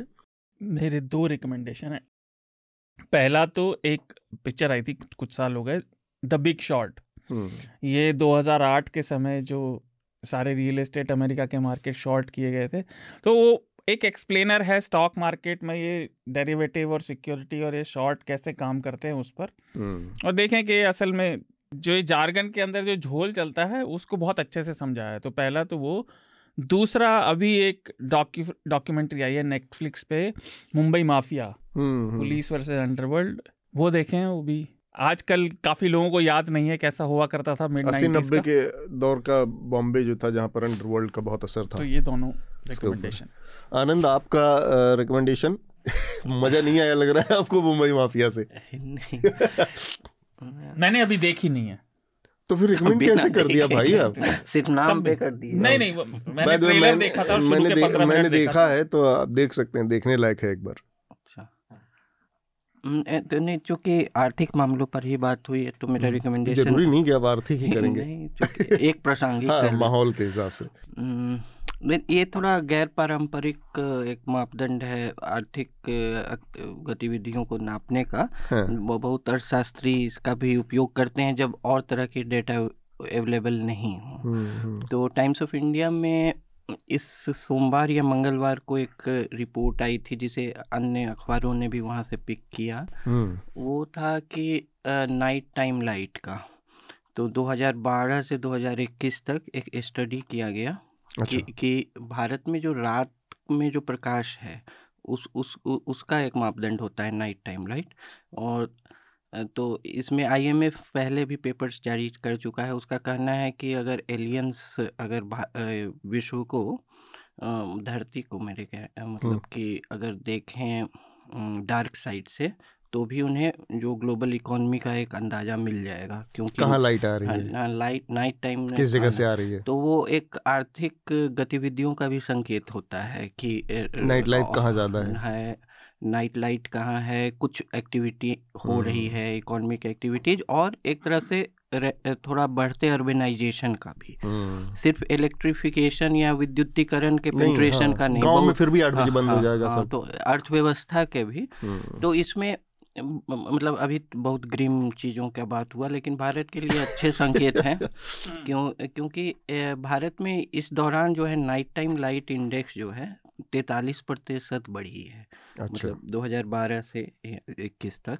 हाँ। और जो आर्थिक रूप से पिछड़े राज्य हैं जैसे बिहार हुआ मणिपुर हुआ इसमें उड़ीसा तो इसमें 400 से प्रतिशत से भी अधिक की वृद्धि है। और जो औद्योगिक रूप से और संपन्न राज्य हैं जैसे महाराष्ट्र तमिलनाडु वगैरह में भी डिसेंट 60 प्रतिशत की वृद्धि है। उत्तर प्रदेश में भी अच्छी वृद्धि है हम तो और भी तो मेरे ख्याल से एक ये अनकन्वेंशनल मेजर है। आर्थिक तरक्की को नापने का। नापने का प्रगति को और प्रगति के और भी बहुत मेजर्स हो सकते हैं। कई कई लोग देखते हैं जैसे कि कि कितने कितने वाहन खरीदे गए कितने ये खरीदे गए बहुत तरह का मेजर्स लोग लेते हैं। तो ये एक अनकन्वेंशनल मेजर लगा और detailed report Times of India में सोमवार को है।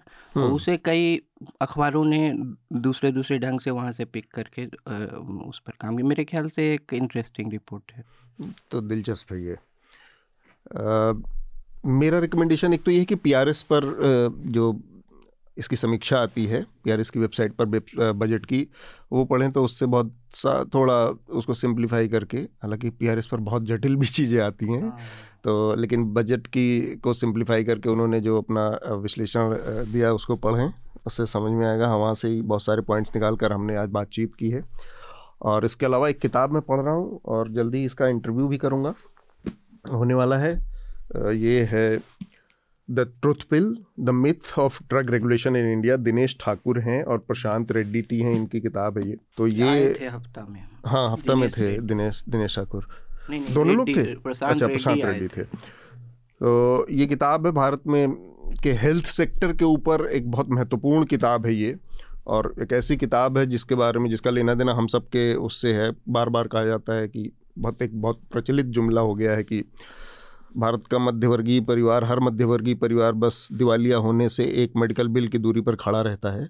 तो उस लिहाज से इसमें रेगुलेशन भारत विश्व की फार्मेसी है। हाँ और सबसे ज़्यादा दवाएँ हालाँकि वो उसमें ये है कि भारत ने अपनी कोई दवाएँ ईजाद नहीं की हैं पिछले साठ सत्तर सालों में। जेनरिक दवाओं का हब हब है। वो दवाएँ जो कि अपने पेटेंट के दायरे से मुक्त हो जाती हैं, उनका बड़े पैमाने पर भारत में निर्माण होता है। यही बात वैक्सीन्स के लिए भी कही जाती है। पूरी दुनिया की सबसे ज़्यादा वैक्सीन्स बनती हैं। तो वो चीज़ है। तो ये दो मेरे रिकमेंडेशन हैं। इसके साथ ही हम आज की चर्चा को यहाँ पर रोकेंगे। तो चर्चा चूँकि इस बार बहुत लंबी हो गई है और बहुत सारे हमारे जो श्रोता हैं, उनके पत्र भी आए हुए हैं। तो इन पत्रों को हम अगली चर्चा में शामिल करेंगे, पढ़ेंगे। एक लंबा वक्त हो गया है चर्चा को चलते हुए। तो अभी हमारे पास इसको रोकने का समेटने का वक्त है। शार्दुल आनंद प्रोफेसर अरुण कुमार प्रोफेसर रितिका खेड़ा आप सबका इस चर्चा में शामिल होने के लिए बहुत बहुत शुक्रिया धन्यवाद न्यूज़ लॉन्ड्री के सभी पॉडकास्ट टिचर आईटीज और दूसरे पॉडकास्ट प्लेटफॉर्म पे उपलब्ध हैं। खबरों को विज्ञापन के दबाव से आज़ाद रखें। न्यूज़ लॉन्ड्री को सब्सक्राइब करें।